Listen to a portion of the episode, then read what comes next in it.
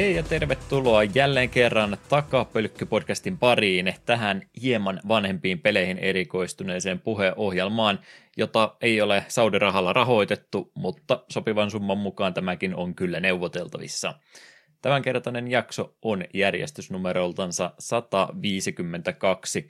Julkaisupäivämäärä tälle e, ei ole kyllä, on se itse asiassa 17. päivä. Mä oon jo niin tuolla kuun loppupuun puolella, että mä en, mä en näköjään loppuasti malta mennä. Kyllä se on ihan oikea päivä. 17. päivä e, tammikuuta 2023. Ja jakson päivänä meillä tällä kertaa olisi Daikatana-niminen PC-peli vuodelta 2000.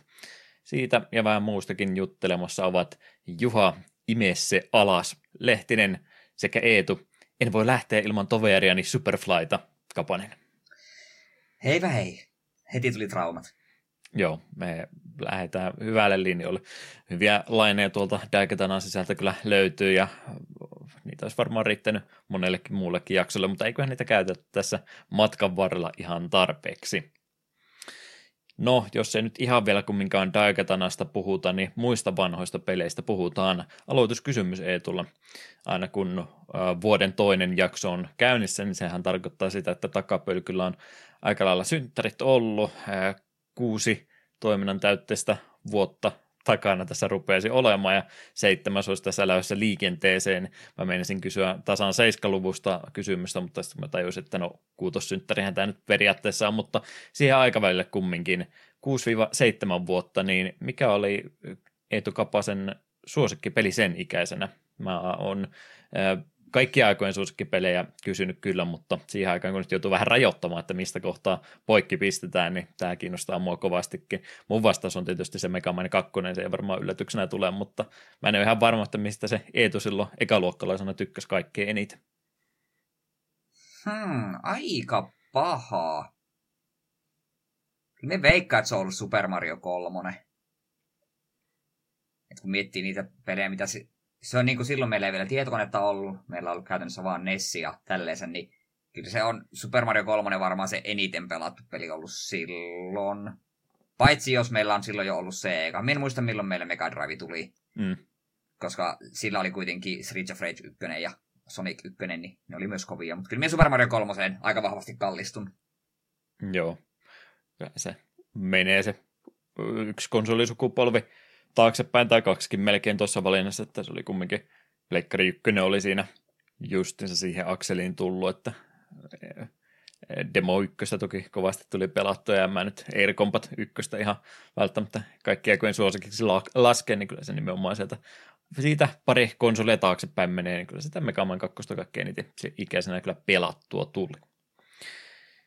Kyllä, kyllä. Jatkokysymyksenä tuo vaan tuli mulle eh, noista pyöreistä vuosista mieleen ja muutenkin rupesin tuossa mietiskelemään, että niin, meillä oli kuule aikanaan ne kotisivut, joo, ei ole tarvinnutkaan päivitellä, ollaan tästä todettu jo joku sen kerran, mutta silloin kun me aloitettiin tätä tekemään, niin mä sulta pyysin pienen blogipohjustuksen, kerro itsestäsi osiolle, jota et ole välttämättä katsonut sitten en todellakaan kertaakaan. En se on olemassa.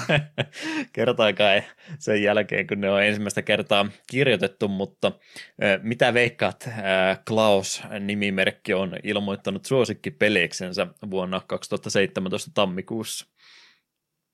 Sä et ole selvästikään, mä voin sen verran vinkkiä antaa, että sä et selvästikään ole miettinyt kaikkia aikojen suosikkipelejä, vaan niitä, mitä sä olit siinä just hiljattain pelannut. Tai sit voi olla toki, että ne oli kaikki sun kaikki aikojen suosikkipelit oli siinä ihan hiljattain julkaistu.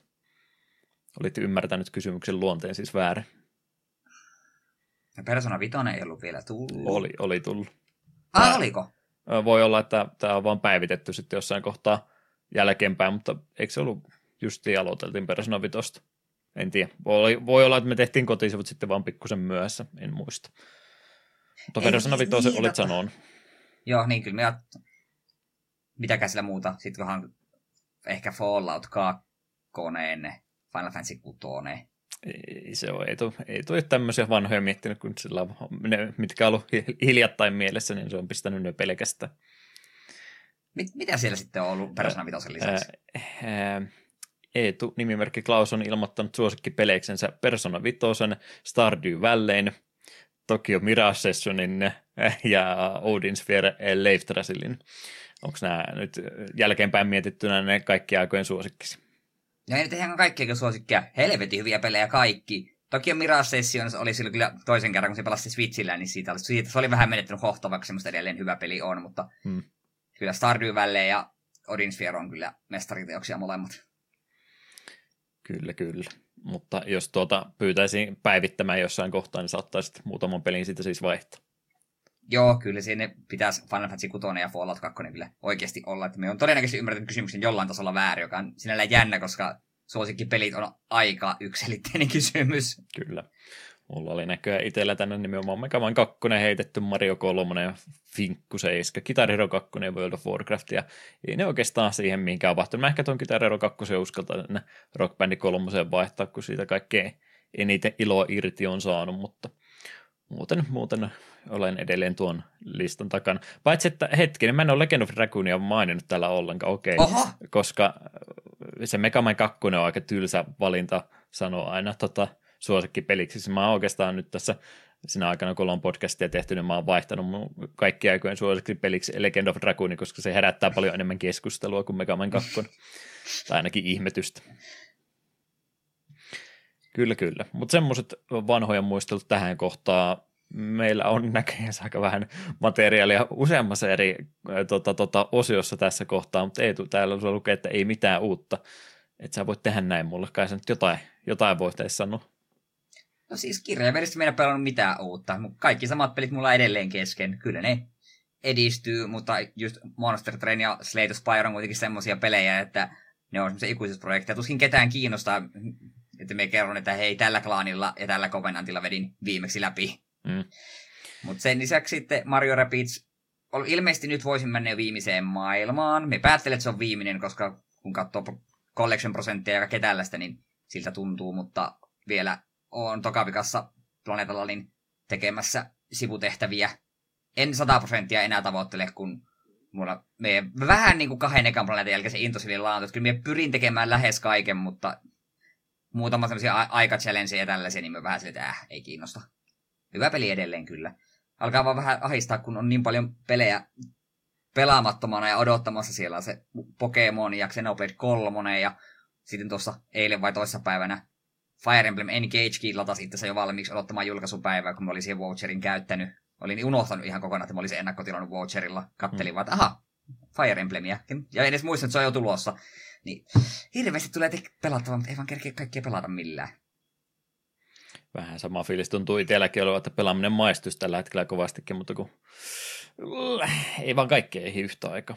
Harmittaa.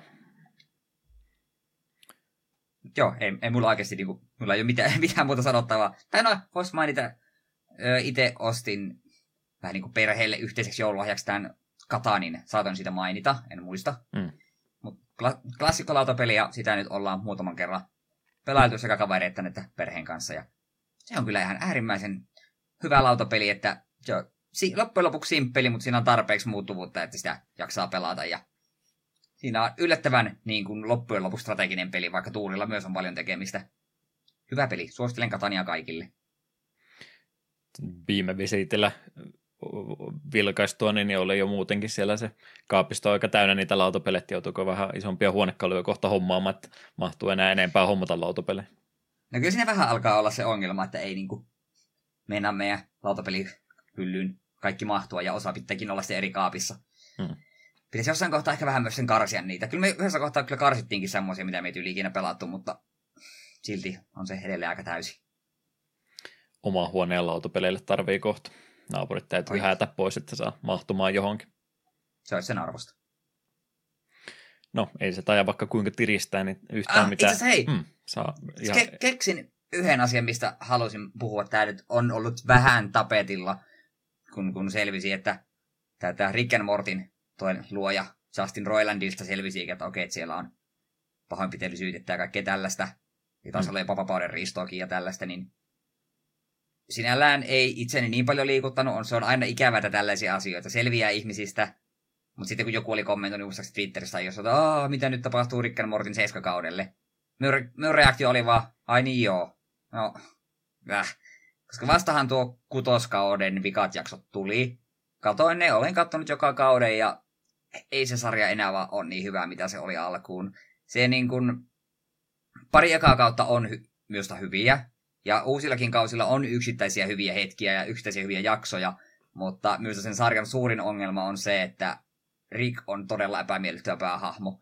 Ja jotenkin se tuntuu, tuntuu niin kuin siltä, että sarja yrittää koko ajan niin kuin maalata siitä sellaista niin kuin antisankaria, mutta silti kuitenkin, ah, hän on, hän, ymmärtäkää, että hän, se miksi hän käyttäytyy näin, niin siihen on syynsä ja bla bla bla, ja välillä hän tekee hyviä tekoja, mutta ei, se, se loppujen lopuksi Rick hahmona on semmoinen, että se on paras kaikessa. Se on, se on kaikkia fiksumpi, se sillä on kaikkeen aina joku ratkaisu loppujen lopuksi, ja silloinkin kun vaikuttaa siltä, että se on epäonnistunut, niin haha, tämä oli vain juoni, ja, se on ja sitten sen ylimielisyys tämmöinen, niin se on vaan, se on väsyttävä katsoa.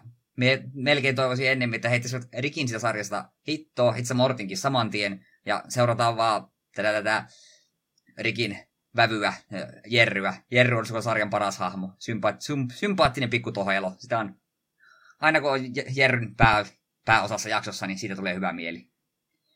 Jotenkin oli unohtanut, että olit ylipäätänsä koko sarjaa kattonutkaan. Mä olin olettanut, että ei tule poikotoinut tuota alusta asti, mutta olen näköjään väärän ajatuskuvan jostain saanut.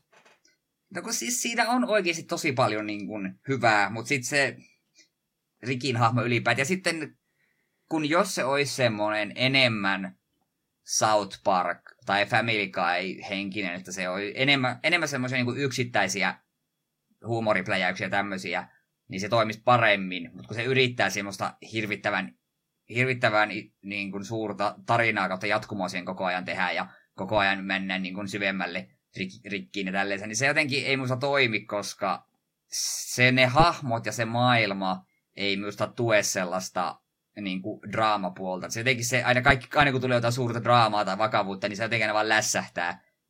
Ja haluaisin niin kuin verrata, että jos haluaa katsoa animaatioita, missä toimii sekä huumori että draama, niin kattokaa Bojackia. Bojack on niin kuin 3000 kertaa parempi ohjelma kaikilla kalibereilla verrattuna Rick and Morty. Että Rick and Morty, jos olisi puhdas komedia, se olisi parempi sarja. Se yrittää olla enemmän kuin mi- se kykenee. Muutenkin Bojack Horsemanin arvostus vaan omissa silmissä tai arvo nousee niin koko ajan ylemmäksi ja ylemmäksi, kun katsoo, kuinka herkästi nyt kaikkia noita, ää, ei nyt aikuisten piirretyksi voisi, no niin, no on senkin termi tietysti sanoa, mutta vähän, vähän tota vanhemmalle väelle tarkoitettua animaatiosarjaa, mitä ei Japanin suunnalta tulee, niin, niin herkästi nyt lopettaakin niitä kaikkia vielä sitten, ne Bojack sen tämä kunnollisen lopunkin siihen vielä sai loppuunsa, että sai sen tehtyä semmoisena loppuasti kun pitikin, niin sekin on vielä oikein ekstra juttu. Nyt justiin taas, mistä mä hiljattain loppuvuodesta sitä Inside Jobiakin kehuin, niin sekin taas nyt, onko nyt yksi kausi vai kaksi kautta saa tehtyä, niin joo, ei, ei, ei tehdä enää, että jotkut Big Mouthit siellä vaan jatkaa mene, menemistään, mutta kaikki hyvät sarjat sitten loppuu saman tien, kun ne ei sitten miljardia tehnytkään saman tien Netflixille. Joo, ja me jonka sitten se Inside Job on ylipäätään tosi tykätty, ja aika moni oli sitten järkyttynyt siitä, että mitä helvetti, miksi tätä tulee enää lisää. Hmm. Final Spacestakin mä vielä vähän katkeraa, että se oli sen tarinavetoinen sarja ja sekin jäi sitten kesken pahasti. Mm. Oi voi. Joo, ja se nyt tulee aina väkisinkin ilmoilla, mutta aina vähän, aina silmät pyörähtää, pyörähtää pääkopassa, kun tulee justiin tämmöistä, että jotain, jotain tota mediala tuottajapuolta tulee jotain paljastusta, tämä ei ollutkaan nyt välttämättä ihan niin niin hyvä ja mukava ihminen kuin voisi kuvitellakaan, ja nyt saattaa sitten hommat jäädä siihen, niin se ensireaktio aina, mutta mitäs minun tuotteelleni käy? Mm. Minun, minun tuote, minun tuote, minä haluan kuluttaa minun tuotetta, niin ei tässä saa käydä näin. Ei tämmöistä asioista saa puhua, koska minä haluan tuotteeni. Joo.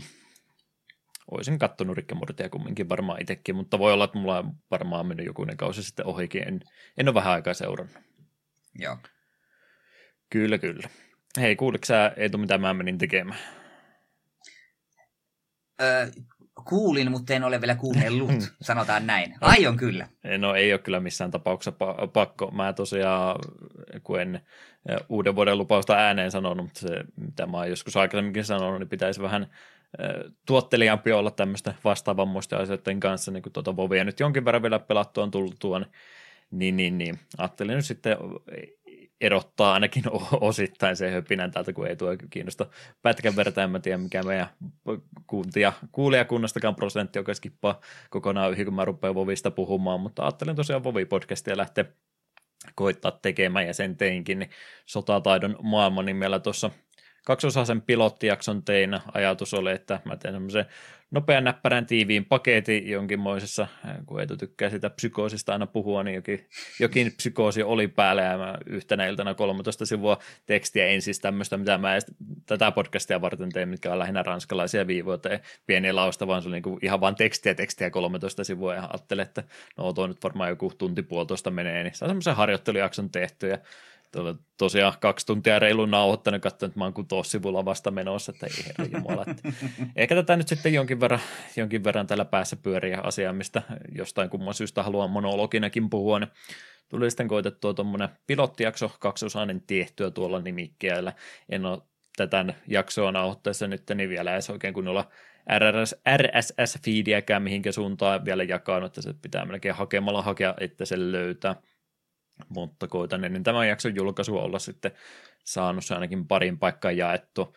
Kun vaan kertaalle Spotify, Apple ja tämmöisiin paikkoihin tämänkin podcastin aikana jakanut, niin en mä nyt enää muista, miten se tapahtui, kun siitäkin on se kuutisen vuotta tosiaan aikaan.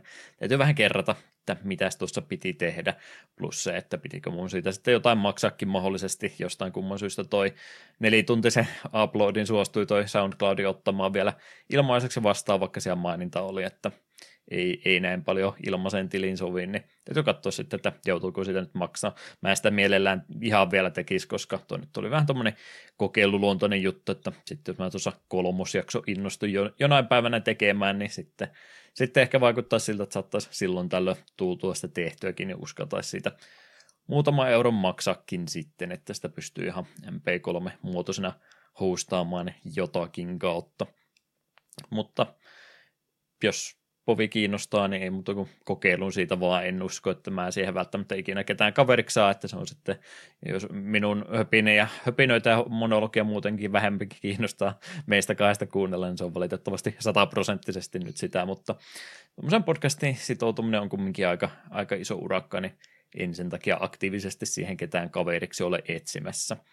Mutta jos ei sitä muuta irti saa, niin ainakin tuonkin jo perusteella, niin saa ihan omasta mielestäni ainakin järkevä kaltaiset parituntiset jaksot tehtyä ilman tämmöistä kanssakäyntiä, mitä ainakin välillä yritetään etun kanssa harrastaa, niin mm. ehkä tuossa nyt sitten podcasteja näkin niin pikkasen kokemusta saa, että pystyy itse toteuttamaan ihan omalla visiollansa ja ei välttämättä tarvitse siihen toistakaan, toistakaan tota kaveriksi.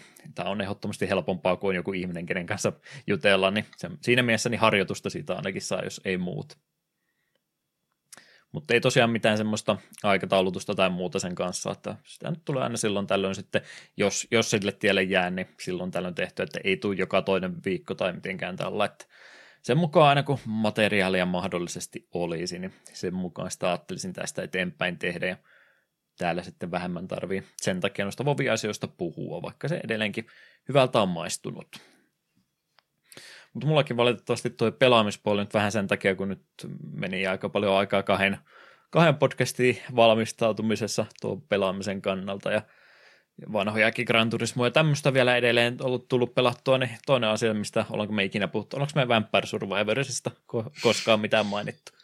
Sana tai kaksi joskus. Joo, Game of the Yearhan tuossa kyseessä on joku se DLC, siihen oli tässä loppuvuodesta viime vuonna tullut, niin ajattelin, että nyt olisi sitten varmaan aika pikkasen ruveta sitä kirimistä harrastamaan, koska mulla en sano, että kiinnostus lopahti, mutta sitä tuli niin säännöllisesti pelattua aina tuonne viime kesään asti, että siinä sitten pikkasen jo taukoa siitä rupesikin kaipaamaan, mutta nyt on näköjään sen verran, sen verran sitten taas ehtinyt kertoa uutta materiaalia kautta itsellekin taas liekki sitten täydelle, täydelle liekille uudestaan syttymään tässä välissä, niin siihen nyt sitten taas, taashan siihen samaan kohtaan kompastui. Meidän aikaisemmin sitä tekijän puolesta se enempää ollut kuulu, enkä nyt hänen eh, historiasta tai muuta vieläkään kuulu, mutta kun sain kuulla jotain kautta, että tämä eh, tekijä, joka tätä, tätä peliä siellä enimmäkseen yksin kehittää, niin se on kuulemma sitten noita hedelmäpelejä vastaavia aikana kasinopeleiksi kehittänyt. Siinä tuli semmoinen, että joo, käy, käy kyllä järkeä, että on kyllä tässä vähän semmoinen sama mun, että vähän, vähän, vielä, vähän vielä, että oikein kun on koukuttavaksi peliksi on selvästikin tehnyt, niin on, oli semmoinen kyllä tieto, että en ollut yhtään ihmeessä, niin kun tästä sain kuulla.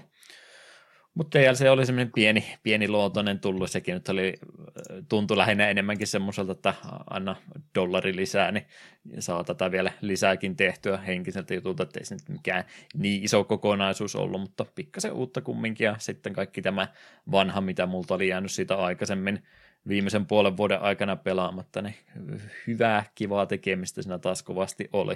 Se, mihin se pelaaminen viime kerralla tykähti, niin oli oikeastaan se, että mitä näitä balansointimuutoksia tuli ja peliä pikkasen, tai ainakin tuntuu, että peliä vaikeutettiin kauttaalta. Ja sitten viimeisin uusi alue, mikä taisi tämä Boneyardi siihen aikaan olla, niin oli vaan niin vaikea kenttä mullekin jopa, että ei, ei mennnyt siitä yhtään mitään tulla, mutta ehkä nyt sitten kun vähän taukoa otti ja uusilla silmillä lähti pelaamaan, niin nyt on nämäkin haasteet, mitkä tuntui viimeksi niin mahottomilta, niin rupeaa taas menee sillä että en, en, muista milloin ei olisi runit läpi asti mennyt, että ehkä se taas, taas pykälä liian helpolta tuntuu, niin toivottavasti siinä mielessä niin taas vielä peliä ylläpidetään sillä että lisääkin haasteita siellä sitten saisi auki. Mutta tätä nauhoitellessa tosiaan yksi, yksi enää tota, näistä uh, unlockeista mulla on sieltä tekemättä ja sekin oli joku tämmöinen, että upgradea aloitusase joltain haamulta, millä on vielä pelannutkaan. Käytännössä on siis taas kaiken mahdollisen tehnyt ja avannut, mitä pelillä tällä hetkellä tarjotaan ja Game of the Year se edelleenkin on. Katsotaan, mm. onko se mun koty vielä tänäkin vuonna sitten, jos ei mitään parempaa tule. Mutta näinkö ollen me päästään mukaan 20 minuutilla alkuhypinöstä eteenpäin? Joo, ne ilmeisesti. Saahan puhua enemmän Romerosta ja hänen mestariteoksestaan. Niin. Mä en oikein mitään uutta kattelua. Initial Team katsoin ykköskauden loppuun. Chainsaw Mania vähän yritin alusta katsoa, kun sitä kaikki on niin kovasti kehunut, mutta en, en sen se enempää kiinni ole ottanut. Onko mä elokuvissa käynyt välissä? En, en varmaankaan, joo. Ei mulla sitten itselläkään siitä muuta. Pidetään pieni musiikkibreikki jo tässä vaiheessa ja sitten käymään muuta materiaalia läpi.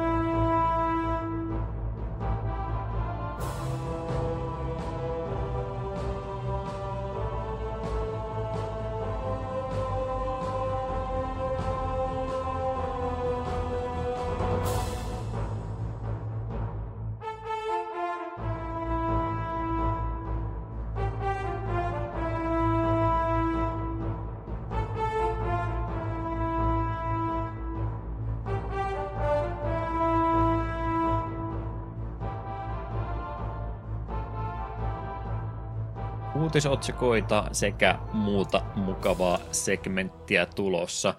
Iskemme Daikatanalla ilmojen halki ja teemme jonkinlaisen railon aika avaruusjatkumoon ja teemme etu mitä. Ja mehän hyppäämme osioon tänä päivänä pelihistoriassa, eli mitä tapahtui ainakin kymmenen vuotta sitten jälleen kerran, ollaanko me näistä kaikista jo puhuttu mahdollisesti, mutta pidämme tästä segmentistä siitä huolimatta kiinni. 17. päivä tammikuuta polttopisteenämme tässä jaksossa meillä olisi ja katsotaanpas mitä tänne ihan vuoden alkuun sitten isohkoja kautta muuta vaan tuttuja pelijulkaisuja tuolta matkan varrelta löytyy ja kun kerran 2013kin jo meille vapaata riistaa olisi, niin peli, joka myöskin potentiaalisesti takapölkkymateriaali voisi olla, en sano, että on, mutta kaikkien säännösten mukaan se voisi olla, niin oli se jo peli nimeltä DMC Devil May Cry, joka PS3 ja Xbox 360 tänä päivänä julkaistiin. Ja tässä olisi kyseessä tuosta Capcomin pelisarjasta ja sen viidennestä osasta, jonka pääkehitys annettiinkin sitten tällä kertaa Ninja Theorin tehtäväksi. Tämä vitososa toimii, joka siis ei ole vitonen, koska sitten on se vitonenkin erikseen, mutta tämä, tämä osa, niin kuin mikä järjestykseltään se viides olisi, niin toimii semmoisena suht vahvana rebootina koko pelisarjalle, tai ainakin se vaihtoehtoisena pelille tuon muun pelisarjan rinnalle. Dantehan tuossa myöskin jälleen päähenkilön nimenä on, mutta muuten tosiaan nämä seikkailut tapahtuu sitten vaihtoehtoisessa todellisuudessa tuosta muusta pelisarjasta ihmiset haukku tätä peliä kovastikin. Onkohan tätäkin nyt sitten vähän liikaa, liikaa haukuttu vai oliko se vaan enempi nimenomaan sitä, että kun oli vääränväriset hiukset Dantella, niin ei tämä käy. Vai onko tämä oikeasti haukkujensa arvoinen peli? Kun me kuulin tästä vähän niin kuin kahta versiota. Jotkut sanoivat, että se on oikeasti ihan hyvä peli, jotkut taas haukkuivat, että ihan, ihan hirvittävää ja on niin pyhä pelisarjalle. Me itse en ole vieläkään pelannut pelisarjasta mitään muuta kuin nimenomaan tuon osan. Mm. Vaikka use, useampi peli löytyy niin kuin jossain muodossa kokoelmista, mutta ei ole tullut muita pelattu, ja tuon kun me pelasin, niin myös se oli hyvä peli. Se, olisiko asenne erilainen, jos olisin pelannut aiempia DMC, ja olisiko tuosta ollut hirveä pettymys sen takia. Niin vaikea sanoa, mutta myös ainakin yksittäisenä pelinä se on varsin mainio. Joo. Täytyy muistaa ainakin, että voisi sitten ykkösen laittaa jaksoehdotukseksi jossain kohtaa, jos ei kerran kumpikaan sitä ole pelannut. Totta. Ei hypätä tähän suoraan. Mutta, mutta vuosijärjestyksessä hypätään kumminkin yksi vuosi tasan taaksepäin ja indie-peliä poikkeuksellisesti nostin tällä kertaa pinnalle. Kyllähän sitä AAA-julkaisuakin tietysti matkavarta löytyy, mutta kun silmään välillä jotain tuttua ja semmoista, mistä hyvät muistot on mielessä, niin täytyyhän siitä mainita. 2012 nimittäin tänä päivänä Steamin kautta maailmanlaajuisesti julkaistiin tasohyppelypeli nimeltä Dust Force, joka on Hitbox PTY Ltdn kehittämä kaksiulotteinen tosiaan tasoloikkapeli, jossa me päästään pelaajaa, pelaamaankin siivoojilla, jotka lakaisee kenttiä läpi päästäksensä sitten maaliin asti. Eli ei pelkkä 2D park, park riitä, riitä tässä pelissä, vaan jos ei et ole peliä aikaisemmin nähnyt, niin mietit jotain vaikka ykkös Marion kenttää, mutta sun täytyy nimenomaan koskettaa maata kaikissa tietyissä paikoissa, jotta sä saat sieltä lehdet kautta pölyt tai mitä tahansa siivottua pois ennen kuin pääset sitten maaliin asti menemään, että sieltä täytyy nimenomaan tietyllä platformilla käydä, vaikka ne ei suoranaisesti sua maaliin johdattelisikaan tai eivät välttämättä se nopein suorin vaihtoehto sinne maaliin asti ole, niin tästä, tulee, tästä pelistä niin tuli itselle sellainen hyvä flow päälle, kun tuota pelasi ja varsin mukava haastavaakin semmoinen, mitä pisemmälle peli etenee, niin yksi semmoinen tasohyppelypeli, mitä lämmöllä voisin suositella, mikä on monelta varmasti ohi mennytkin. Äh, ei yritä miettiä, että ootko sieltä tästä puhunut joskus jossain jaksossa? Mm, todennäköisesti. Ja taisi muuten olla, että joskus Game Quickissa joku tätä veti ja Joo. silloin tuli seurattu. Ja silloin me kattelit ihan kivan näköinen peli, mutta ei tullut ikinä hankittua, vaikka kyllä kiinnosti. Joo hyvät kontrollit ja haastavaa tasohyppelypelaamista, niin lämmin suositus tuolle pelille. Muuta sitten, mitä tänä päivänä historian varrella julkaistu on, yksi esimerkki löytyisi vaikkapa vuodelta 2008 jona päivänä viille tuolla Japanin suunnassa julkaistiin Trauma Center pelisarjaa ja sen New Blood-niminen uusi osa. Atlushan on täällä tietysti takana tälle pelisarjalle ollut, ja tämä on ollut sitten toinen viipelijulkaisu, mitä tuolta sarjalta löytyy. Tosin edeltävä oli jonkinmoinen remake aikaisemmasta julkaisusta, mutta tämä onkin sitten ihan kokonaan uusi uutukainen peli kokonaisuutensa. Tässä peliosassa pelaajan ohjastamat lääkärit ovat tutkimassa mystisen Sigma-viruksen saloja, kun eh, sitä kantava potilas kidnapataankin ja kaikki tietokanta, mitä he olivat ehtineet sitä tekemään, niin myöskin varastetaan siinä samalla. Eli jotain hämäräperäistä salaliittoteoriaa voi varmaan tässä kohtaa ruveta jo ilmoille heittelemään. Nämä on varmaan ihan hyviä pelejä, jos näitä vaan malttaisi kokeilla. Joo, DSn nämä, nämä traumacentrit on kovasti kiinnostanut ja me itse rupesin just miettimään. Pitääpäs pitkästä aikaa taas käydä Backloggerista, en ole päivittänyt pari vuoteen. Öö, ky- Trauma Center Second Opinion niin multa itseltäni löytyy. Mä oon joskus ostanut käytettynä, mutta en ole sekuntiakaan pelannut. No. Sitä onkohan, se, onkohan se just sen eka osa remake? Second Opinion kuulostaa siltä, että voisi hyvinkin olla. Ei, kyllä se taisi ihan jatko vaan olla, ah, jos okay. olen oikein ymmärtänyt.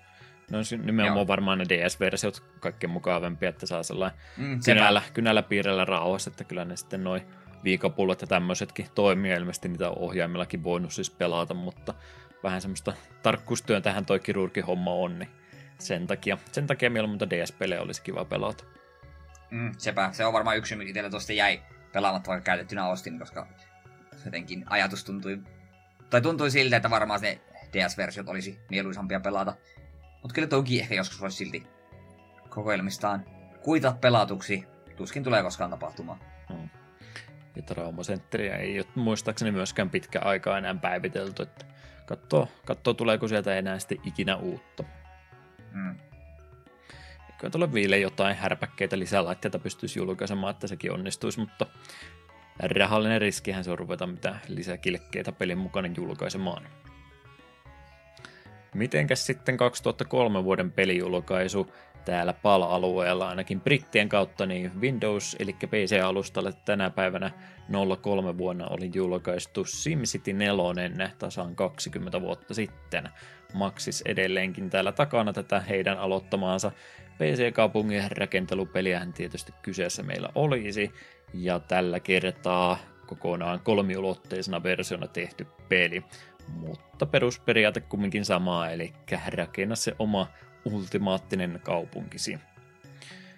SimCityt vähän jo loppupäästä mennyt huti, että alkuperäinen SimCity aika monen tutun koneelta löytyi ja sitten tuli pelattua, mutta se ykkösosan presentaatio ei ollut itselle niin mieleen, että siinä niin kovasti olisi tykästynyt, plus siinä sitten Muksulle tietysti oli aika paljon liikkuvia osia, mitä ei välttämättä sillä ymmärtänytkään, niin ei sillä koskaan ole se alkuperäinen SimCity itsellekään nyt niin lämpöisiä muistoja jättänyt, mutta jotain kokemusta sentään pelisarjasta on. Kaksi tonnista tai sitten, joo kyllä se kaksi tonninen oli, niin jonkun PC-gamerin vastaava vastaamamoisen lehden välissä oli semmoinen tosi iso pitkä artikkeli 3-4 sivua yhteen, semmoinen läpi pelopas käytännössä, mä muistan sen artikkeli lukeneeni monia kertoja kuvitellen, että voisipa hienoa päästä tuota pelaamaan, mutta sekin on jäänyt tekemättä.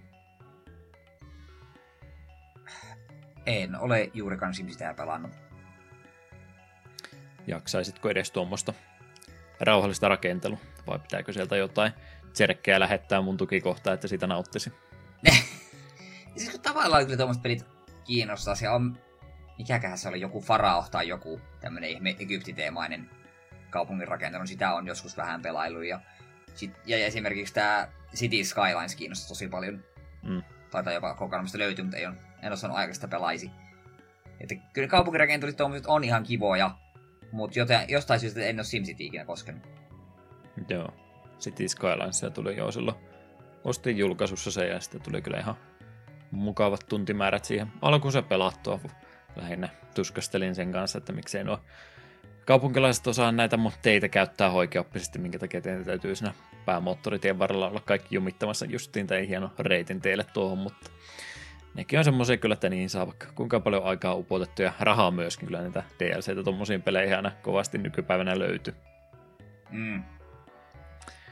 Viimeinen pysäkki on edelleenkin 2003 vuoden puolessa, koska tämä jäi muita kanavia pitkin itselle.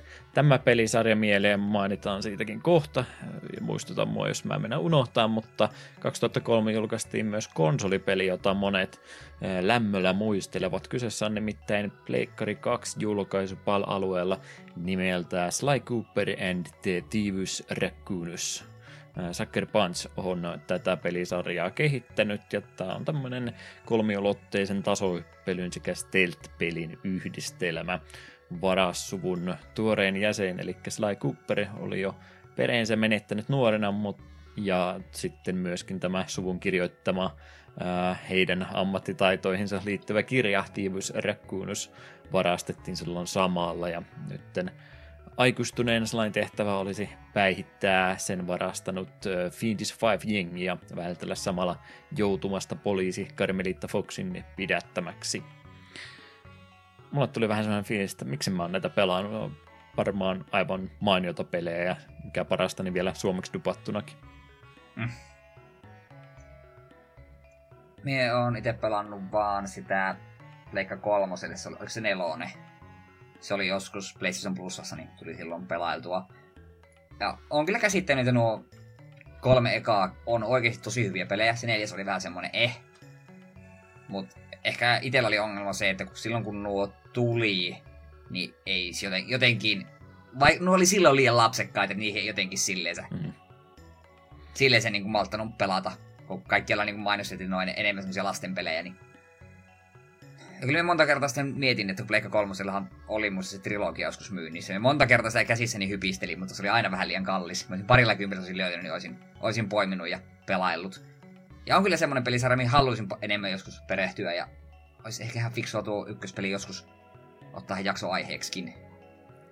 Tuopa juuri, kun se ajoitus oli just semmoinen, että oli teini-ikäinen siinä vaiheessa, kun nämä rupesi tulemaan, niin ei kiinnostanut sen takia noita pelata, kun niin lapsellisesta näyttöä, mutta kuulemma se ihan oikeasti hauskaa tasohyppely pelattavaa ja nyt ei tietysti ole tämmöisiä rajoitteita, ne voi kyllä lasten pelejäkin halutessaan pelata, jos vaan siltä tuntuu. En tiedä, löytyykö niistä sitä haastettavaa niin tarpeeksi, mutta ei niistä aina tarvitsekaan. Mm. Kyllä, kyllä. Siinä oli aikamatkustuksemme tällä kertaa. Retroimpia uutisia edelleenkin aika hiljasta on vuosilukuja siellä eri pelisarjoille kautta pelifirmoille. Matkan varta kyllä kovastikin löytyy ja muuta vanhan muistelua, mutta vähän semmoista ympäripyöreämpää uutisointia tuo on kautta semmoista, mikä ei meidän uutiskynnystä oikein ylitä, niin en nyt sitten jälleenkään kertaa tähän, tähän segmenttiin mitään isompaa uutista ottanut, mutta se, mikä piti, piti mainita olla unohtamatta, niin Finransithan oli tuossa jälleen kerran vanhoja, vanhoja ja vähän tuoreempiakin pelejä suomen kielellä tuossa speedrunattiin. Eetu ei tainnut aikaa, aikaa liietä hänelle niiden katselun livenä kumminkaan. Öö, joo, en, en kerännyt katsoa en sitä enkä myöskään tuota Game, Games and Quickia. onkohan se vielä käynnissä vai joku sekin loppu? Ei mitään hajua.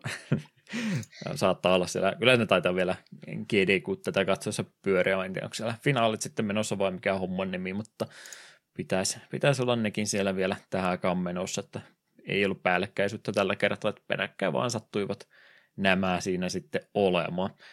Joo, piti vaan mainita, onhan siis Finranssia tuossa mennyt aikaisemminkin ohi ja välttämättä niistä joka kerta mainittu, mutta kun Tohelot oli siellä paikan päällä, niin täytyy se nyt mainita, että Tohelot oli siellä Pumpkin Jackia juoksemassa ja hyvältä peliltä näytti, vaikka olikin semmoisen piene, ei, ei ehkä ihan yhden kehittäjän peli, mutta enimmäkseen yhden yhden tekijän visio ja sitten tietysti avustusta eri suunnilta saada, niin oli, oli semmoinen 3D-tasolokka peli, toimintapeli, mistä ei ollut aikaisemmin oikein kunnolla kuullutkaan, vaikka hänkin sitä jo enemmän aikaa juossut kyllä oli. Mutta jos näin itseltä katseluvinkit tuossa, mitä tuli, niin sen takia justiin sillä finaalina oli nimittäin Sly 2 juurikin, ja siitä tuli sitä kat- kattellessa, kun Bacon Man 12 sitä siellä pelaili, että ne on ihan, ihan mielenkiintoisia pelejä kyllä, että harmi, että tuli silloin aikanansa sivuutettua. Ja, ja, ja sen ohella sitten en itsekään missään tapauksessa kaikkia katsonut, mutta enimpiä sieltä täältä ruudulla yritin tuossa auki pidellä, niin nyt vasta tajusin vaikka monta kertaa aikaisemmin nähnytkin, mutta semmoinen kyllä all time favorite runeja, mitä ikinä maratoneissa löytyy. Tämä on vähän niin semmoinen speedrun, että tätä kasuaalisti ei oikein silloin, tällä, silloin tällöinkään ehdi sillä katsomaan, mutta pieniin palasin pilkottuna, niin Jam oli speedrunaamassa Final Fantasy 7 tätä eniprosenttirunia, missä ei se, tota, Kate City slotsejakaan käytetä ollenkaan, eli ei edes kaikkia, kaikkia tappeluita vedetä ilman minkäänmoista riskiä, niin toi on kyllä toi Final Fantasy 7 niin prosenttiruni, niin se on kyllä aina, aina viihdyttävää katsottavaa. Niistä nyt kerran yhteen putkeen oikein pysty ikinä katsomaan, mutta sen tuossa läpi kattelin parin tunnin palasin lohkottuna ja mainiota, mainiota pelaamista, mainio speedrun ja sitten vielä parasta se, kun aloittaa pelaamisen vasta illasta ja se pelaaminen menee sinne oikeastaan aamusarastukseen asti ja sitten tietysti juttujen laatu laskee sitä mukaan, mitä väsyneempiä pelaajatkin on. Hyvää viihdettä. Mm. Mutta ne oli omat suositusvinkit sieltä suunnalta. Tota, tota, saaks mä pikauutisetkin hoitaa vai? Juu, hoida vaan. Oo, sopii kyllä. Pari juttua, mistä halusin mainita, jotka nyt uutiskynnystä niin yli, ylittänyt, mutta rimaihipoin siihen kumminkin jäivät. Persona 3 ja 4 nämä uudelleen julkaisut nyt eri alustoilla oli tuossa tulossa ja tätähän pitäisi vain ja ainoastaan juhlistaa, mutta kun Periklokku ja Atlus ja se eikä ole vieläkään oppinut tästä mitään, kun ne haluaa tätä samaa juttua pitää kiinni, nimittäin etukäteen sitten ilmoittelivat, että jos te rupeatte striimaamaan tai videoita lähettää YouTuben kautta, niin teidän pitäisi niin kuin olla meidän partneriohjelmaa ensinnäkin olla rekisteröityneitä, että me voidaan vähän katsoa, mitä te mitä te sitä pelistä sanotte kautta spoilaatte ja muutenkin sitten spoileritäkeä ruveta laittamaan niihin videoihin, että ei sitten pilata tätä peliyllätystä ja twisti-yllätyksiä näistä yli kymmenen vuotta vanhoista peleistä missään tapauksessa, niin en mä tiedä, miksi ne yrittää tätä hakata koko ajan läpi väkisinkin. Tuo oli niin varmaan se ikävi asia, mitä Persona 5 ympärillä keskustelu oli, ja ei näköjään oppinut siitä yhtään mitään. Joo, ihan pelkkää typeryyttä. Voi voi, muuttakaa please tapanne. Toinen oli sitten meidän yksi suosikki tota, tota, uutisointikohteista, mitä tässä varsinkin viime vuoden ja toissa vuoden aikana on ollut, niin Vata Games oli tietysti tämä meidän suosikki, suosikki mesta, joka näitä vanhoja pelejä ja sitten arvioi ja iskee ne Plexi-boksin sisälle ja jonkun arvosanan niihin iskee kiinni, niin he ovat tässä otsikoissa taas olleet, eivät sen takia, että heitä oltaisiin viimeksi vihdoin viimein alasajettu, vaan sen takia, että heillä oli pieni kämmi tuossa sattunut, joku oli heille lähettänyt PC Engine CD-ROM-version arvosteltavaksi pelistä nimeltä Castlevania Rand of Bloodista, ja he antavat sille mahtavat pisteet tietysti, kun oli, oli niin hyvälaatuinen peli, ja myyntiinkin laitettiin noin neljän, doll- neljän tuhannen dollarin hinta, että siinä olisi keräilyharvinaisuutta nyt sitten tiedossa, paitsi että sitten ne, jotka vähän paremmin asioista tiesi ja rupesi sitä ää, tota, paketin kuvaa katsomaan, totesivat, että niin, toi on itse asiassa u- uusinta painosversio tuosta pelistä, ei niin kauankaan sitten tehtynä, että Vata Games, please lopettakaa nyt tämä pelleily. Joo, aika noloa. Kyllä. Joo, en ole sitä arvostelua, arvostelusysteemiä vastaan, kun se nyt vähän kaikkien keräilytavaraa enemmän tai vähemmän juurtunut jo on, mutta pelkässä pahassa tuntuu vaan Vata Games olemaan sitten puheen aiheena. Mm. Kyllä, kyllä. Sitten ROM hacking ja fanikäännösosio on fanikäännöksiä ihan kivasti tuossa oli, ja sen kaveriksi heitin nyt sitten yhden ROM hackingin, koska se yhden uutissivuston sivuston tota etusivulla tuossa sattui olemaan, niin ajattelin sen esille nostaa, koska olemme kyseistä peliä myöskin takapylkyssä aikaisemmin käsitelleet. Nimittäin Bob Schneider, nelivitonen käyttönimeltään, on päivitellyt hänen luomaansa Clock Tower Deluxe romhäkkiänsä, joka nyt sai 2.0 päivityksen, eli tämä Super Famicomille julkaistu kauhupeli olisi kyseessä ja sille pieni romhack-päivitys, ja tämähän tosiaan lisää kaikenmoista kivaa pois leikattua materiaalia esimerkiksi tuohon peliin takaisin.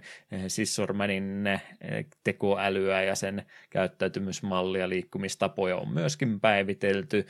Pelaajalle annetaan myöskin muutama itsepuolustusesine käytettäväksi niitä tilanteita varalta, kun menee itseensä pussittamaan semmoiseen paikkaan, ettei sieltä pääse muuten karkuun. Niin tämmöinen pieni helpotus annettu muutaman kerran peliaikana käytettäviksi.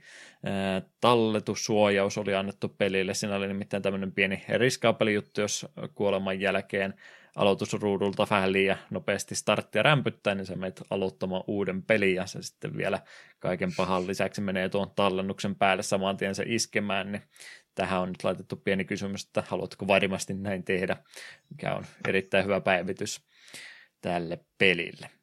Mutta ihan kiva, että tämmöisellekin pelille, pelille tämmöisiä ää, tota, elämänlaatupäivityksiä antaa. sen nimittäin ei ihan täysillä iskenyt läpi, mutta näiden muutosten perusteella niin kuulostaisi niin kuin paremmalta versiolta siltä alkuperäisestä pelistä tämä Deluxe-versio olevan.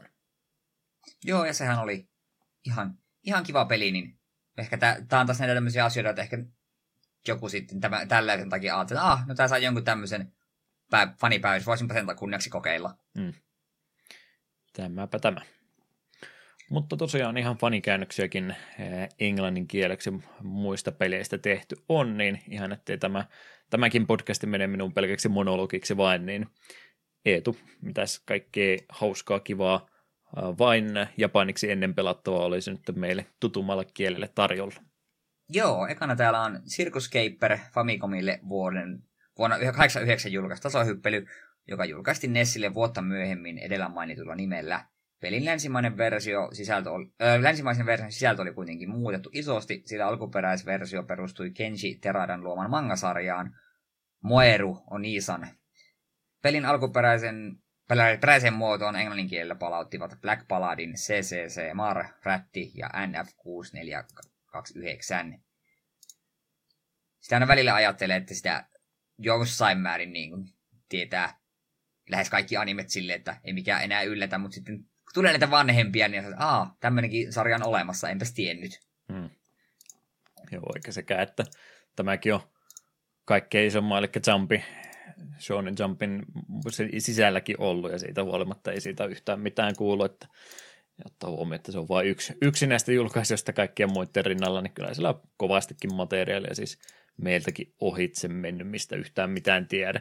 Toinen, mikä ihmetyttää jopa vielä enemmän, että mä nyt luulisin jo NES-pelit aika hyvin tuntevan, niin jos se nyt ihan kauttaaltaan, niin ainakin nime, nime toisin kuulun, niin mä en jostain kumman syystä se Circuscaperista koskaan kuullutkaan. Onko tämä ö, lovi yleissivistyksessä, kun ei tämmöistä tapausta tunne? Se voi olla, ei kyllä itsellekään yhtään ole tuttu. Onko sitten näitä jo paloversiota vaan koskaan ollut ja Jenkissäkin sen verran pieni julkaisu, että sen takia sitä ei muistaisi. Mm. Mutta sitten seuraavana täällä on Go Eggman 2, Aspektin kehittämä toimintapeli Super Famicomille vuodelta 1995. Pelin titteli, tittelihahmo jatkoa pahoilla teillään, murhaten ihmisiä varasten heidän sielujaan. Enkeli Tenshi yrittää edelleen saada hänet pysäytettyä. Tällä kertaa hänen apunaan ovat Metal Angel-bändin jäsenet. Käännöksen 1.0-versio on kuitenkin saanut palautetta huonosta englanninkielin käytöstä, joten käännöstiimi on luvannut korjauksia – korjausta kieltä paremman osaavan apurin löydyttyä. Ei ole Gogo Akmankaan minulle tuttu. Joo, ei. Ei ole koskaan tänne suuntaan yritetty, yritettykään sitten tarjota, että en ihmettele. Mm. Akman näytti Dragon Ball Zetaista tuolta Trunksista, niin sen muksuversiosta niin näytti ihan samalta hahmolta sen kanssa, mutta ei, ei taida olla kumminkaan sama piirteisellä valitettavasti taustalla, että muuta vain jostain yhdistelin. Joo, itse katsoin, kun kuvakauppauksia katoin, niin tuli kyllä Dragon Ball Z aika vahvasti mieleen mm. hahmodesigneista. Jep, jep. Si- sitten Mahou Kiski Ray Earth. Tunnetun manga kautta animesarjan Game Boy-peli julkaistu vuodelta 1995. Pelimekaniikoiltaan vahvasti Dragon Questilta lainaava peli sisältää kuitenkin hahmoille tunnettua huumoria. Käynnistiimiä taustalle Lipem, Lipemco Translations. Öö, onko tämä niinku Magic Knight Earth? On. Mm, joo, on. Mulla on semmonen mielikuva, että SNESin Magic Knight Earthia niin joskus vähän pelailin. Mutta enpä tiennyt, että siitä on Game Boyllekin versio. yllättävän monta siitäkin, että taisi olla siihen aika ihan isoja tapahtumia tai isoja, isoja IPtä kumminkin kyseessä, niin enpä ihmettele, että siitäkin useampi eri variantti on matkan varrella julkaistu. Mm. Maailmalle tämmöinen toive nyt, kun mäkin rupean jopa, tai ainakin yritän yhteen pelkkään peliin painottua podcastia tekemään, niin voisiko joku tehdä äh, takapölkkylaatuisen anime-podcast, että vain yli 10 vuotta vanhoja animeja käsitellä, niin joku voisi tästäkin, tästäkin kertoa vähän enemmän mulle. Olisi aika kova. Sitten Shinseiki Evangelion Koutetsu no Girlfriend Second Portable. PSPlle vuonna 2009 julkaistu visuaalinovelli, jossa Evangelionista tutut hahmot eivät olekaan robottien sisällä tuhoamassa enkeleitä, vaan elämässä tavallista kouluelämää toistensa kanssa. Kääntäjinä Mugi, Jule ja Binary Fall. Kattelinkin, että rupesin nimeä lukea, että Evangelion, mutta sitten tuo yhtäkkiä tuo Girlfriend tuolla välissä hämmenti. Tämä oli ehdottomasti se tärkeä uutinen, mitä tähän jaksoon sisältyi. Vihdoin niin pääsee tätä pelaamaan. Se on, me on olettanut, että Evangelionin juttu on just nämä jättimäiset robotit ja tämmöiset. On siinäkään jotain ihmeellistä settiä muutenkin taustalla, mutta voisi luulla, että jos Evangelista tekee pelin, niin ne robotit on aika tärkeä osa sitä. No, tämä sitten oli taas About Terralla iso mahdollinen juttu, niin kyllä sitä mahdottomia spin-offia piti tehdä. Evangelion pelejäkin siis ihan mahdottomasti on, mutta niistä melkeinpä mitään ei tänne asti tuotu kyllä ole. Ja tämä, mm. tätä voi periaatteessa argumentoida, että tämä liittyy siihen peliin suoranaisesti, koska siellä on alkuperäisen tota, sarjan pari viimeistä jaksoa sen verran psykedeellisiä, että siellä oli vähän vaihtoehtoista maailmaa näytetty muutaman minuutin ajan, joka oli tämmöistä, niin se, se sopii siihen. Se on sitä tokavikasta jaksosta se kaksi minuuttia, niin tämä on niinku siihen perustuva peli. Aivan. Käy järkeen.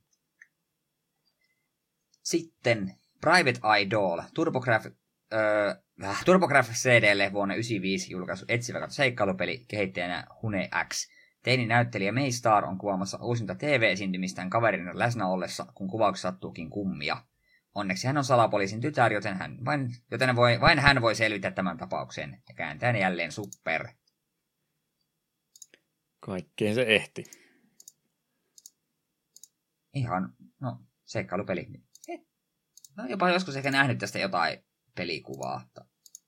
Jotenkin tuo päähahmo näytti jotenkin tutulta. En ole kyllä itse pelannut. En tiedä. Tämä olisi siihen Kapaseen Lehtisen etsivä toimisto videosarja, jälleen kerran yksi peli. Se, missä mm. toinen pelaa ja toinen piirtää flappitaululle teorioita, että kuka murhasi ja kenet. Sitten vielä viimeisenä on Treasure Conflicts. Squaresoftin vuonna 1996 julkaisema peli, jota pääsi pelaamaan Super Famicomilla Satellaview-palvelun kautta. Peli yhdisteli roolipelaamista sekä hävittäjälentokonetaisteluita. Mode 7 hyödynnettiin tietysti taistelutilanteissa ja käänteinä krokodyylle. Se on aina kun Squaren nimi hyppää jossain Nessi-pelissä vastaan ja vielä semmonen, mitä itse pelannut, niin olet, saat minun mielenkiintoni. Joo, en tiedä onko kuinka laaja peli sitten ollut kyseessä itselläkin. Pisti kyllä ihmetyksen päälle, kun näki, että Squaren peli, mistä ei ikinä yhtään mitään kuullutkaan, ja sitten peligenreksikin oli ilmoitettu vaan, että Other, tai jotain ihan, ihan muuta, mutta ei toi tuolla perusteella nyt ihan niin kokeellinen peli tainnutkaan olla, että muuta vaan joku tämmöinen pienempi julkaisu, mikä sitten vähän useampaa elementtiä yritti yhdistellä. Mm.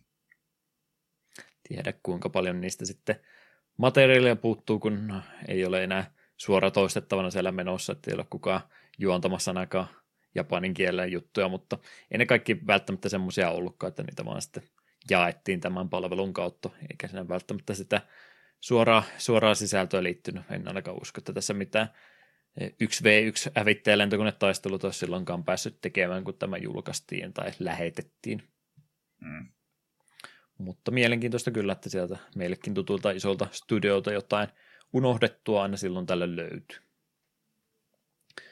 Näin ollen uutisosio olisi purkissa siinä. Sitten hetki rauhoittumista ja olisi aika yhtä merkkiteosta ruveta käymään ajan kanssa läpi.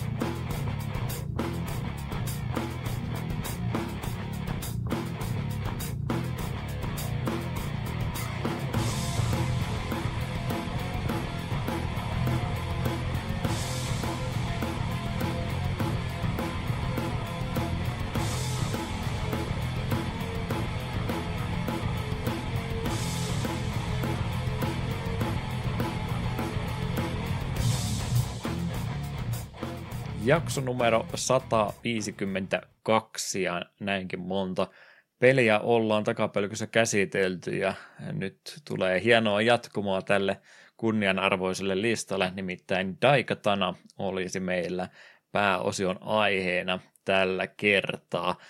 Minun ehdotuksestahan tämä lähti ja no periaatteessa myöskin siitä, että tätä meiltä toivottu aikaisemmin on, mutta kyllä tämä itselläkin mielessä siinä mielessä on ollut, että harva ihminen on peliä pelannut, mutta melkein kaikki sen maineen kuitenkin tietää ja minkämoista, minkämoista media tota, näkyvyyttä ja muuta tämä peli aikanaan se sai, että moni kyllä pelin tunteja, mutta harvempi on siihen sen tarkemmin tutustunut ja minä olen yksi heistä ja tämä piti sitten korjata.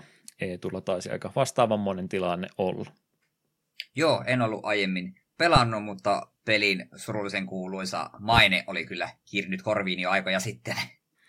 Tämä muutenkin, kun me aina mielellään, kun pidetään tätä podcastin tekemistä äh, ilon puolella niin halutaan yleensä ottaa semmoisia pelejä, mitkä itseensä kiinnostaa, mutta no kyllä tämä, tätäkin voi sanoa, että tämäkin kiinnosti, mutta äh, ehkä vääristä syistä nimenomaan, niin nyt oli mielenkiintoista lähteä sitten katsomaan, että onko tämä niin kamala tapaus kuin miksikä sitä moni, moni on mieltänyt ja ää, myöskin arvioinut sen enempää peliä edes pelaamattakaan, niin täytyy lähteä nyt itse siis tämmöiseen aiheeseen tutustumaan, mistä on vaan pelkkää toisen käden tietoa ollut.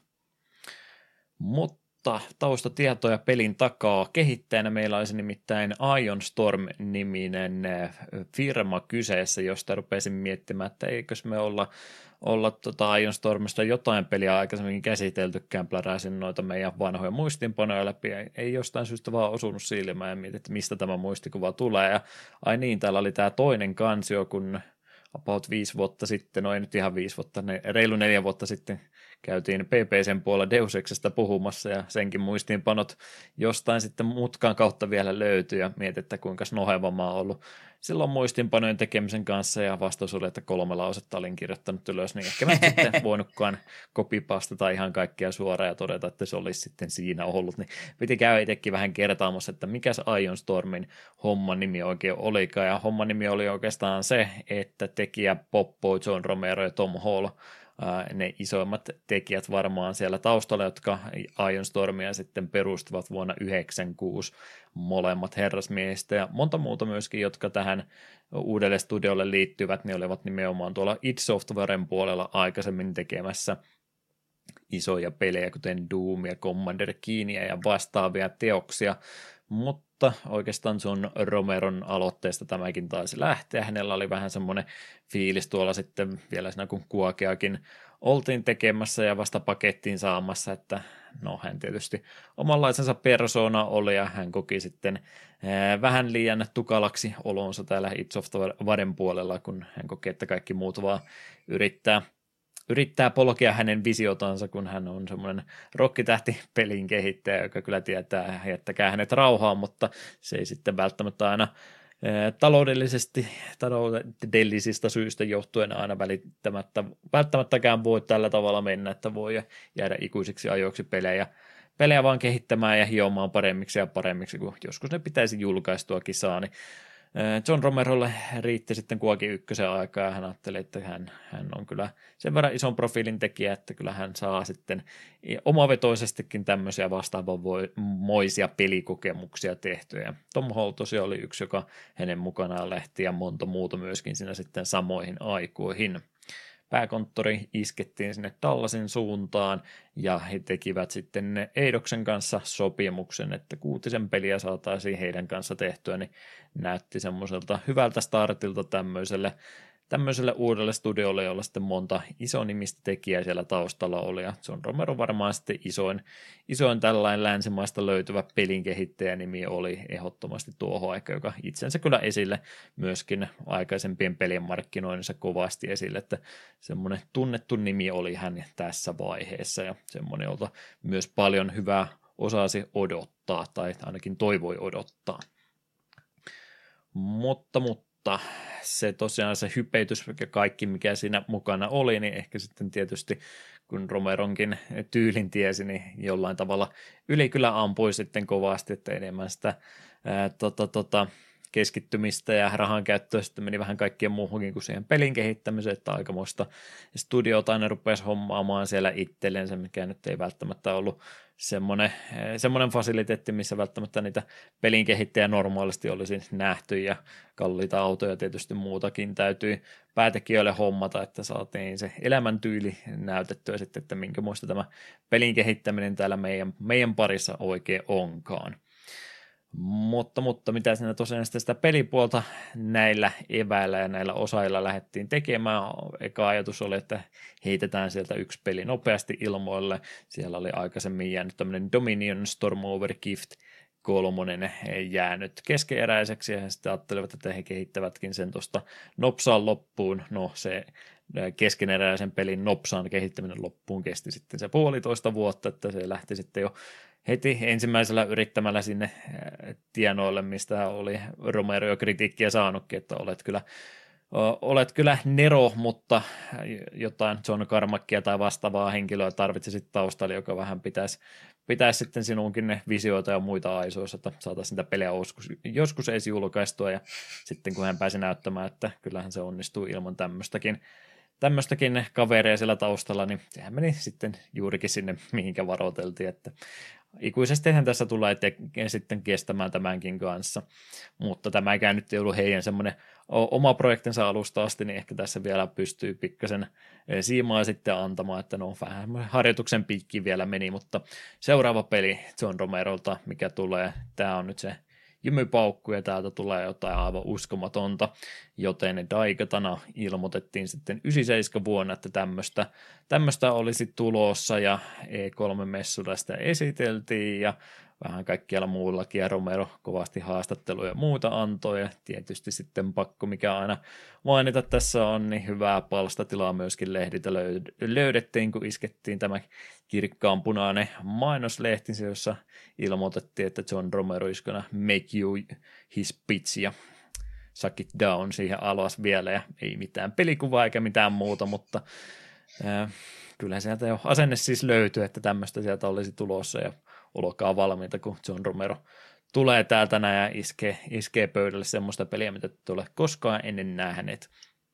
No, varmasti Romerollakin se oma visio oli, että minkä tyyppistä peliä pitäisi lähteä tekemään, mutta millä evällä, millä resurssilla lähteä tekemään, niin samat, samat virheet siellä sitten toistui jälleen kerran, että lähdettiin pelimoottoria vuokraamaan, lisensoimaan tätä varten ja että tällä me sitten tehtäessä ja niin sitä tehtiinkin about vuoden päivät sinne 97 loppuun asti tai 97 tuntumaan asti ainakin, kunnes todettiin, että hmm, tämä voisi näyttää vähän paremmalta. Mitä jos aloitetaan tämä koko prosessi uudestaan, kun tämä peli pitäisi, niin kun tämä vuoden lopussa oli tulossa jo ulos, niin no Romero sai halunsa sitten läpi ja peliä ruvettiin uudestaan sitten uudella pelimoottorilla tekemään alusta asti, kun mikään aikaisemmin tehty ei tietysti tämän moottorin kanssa sopinut alkuunsakaan yhteen. Niin pelin kehitys riipuutettiin ja 97 jäi haaveeksi, 98 jäi haaveeksi, 99 jäi haaveeksi.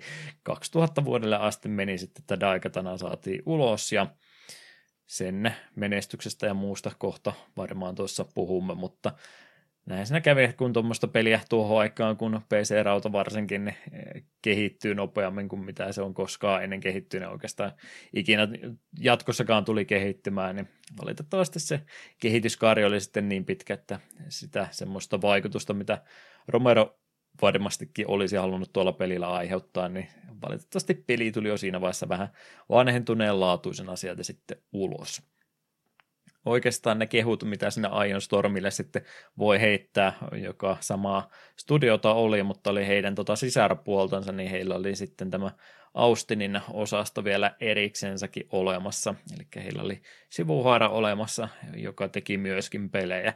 Samana vuonna, kun Romero iskee pääjehu Daikatanaa ulos, niin Warren Spectori tulee sieltä sisara pienemmän osastonsa kanssa ja iskee Deus Exen pöytään, ja Joo, kai tästä ei varmaan hirveän montaa mielipidettä kenelläkään ole, että kumpi näistä peleistä sitten se parempi olisi ollutkaan.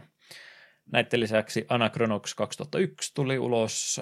Tämä taisi olla vielä sitä pääkonttorin puolta ja sitten tämä sivuosasto teki vielä sen jälkeen, kun pääkonttori toiminta ajettiin alas, niin Deus Ex Invisible vuori 2003 ja sitten Thief Deadly Shadows vielä 2004 julkaistiin, että saatiin tämä Eidoksen kuuden pelin julkaisusopimus lunastettu ja sen jälkeen studio sitten aika pika pika lakkautettiinkin, koska näistä joukosta oli monta hyvää peliä, mutta mikään niistä ei mitenkään erityisen hyvin myynyt, ei kannattanut sitten tämmöisellä rahantuhlauksella enää tätä missään tapauksessa jatkaa. Kyllä, kyllä.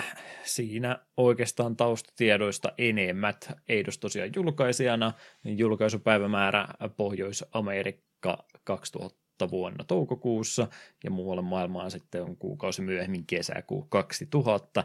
PC meillä pääalustana tällä kertaa, jota versiota me molemmat pelasimme ja genrenä sitten suht perinteistä ensimmäisen persoonan räiskintäpelaamista.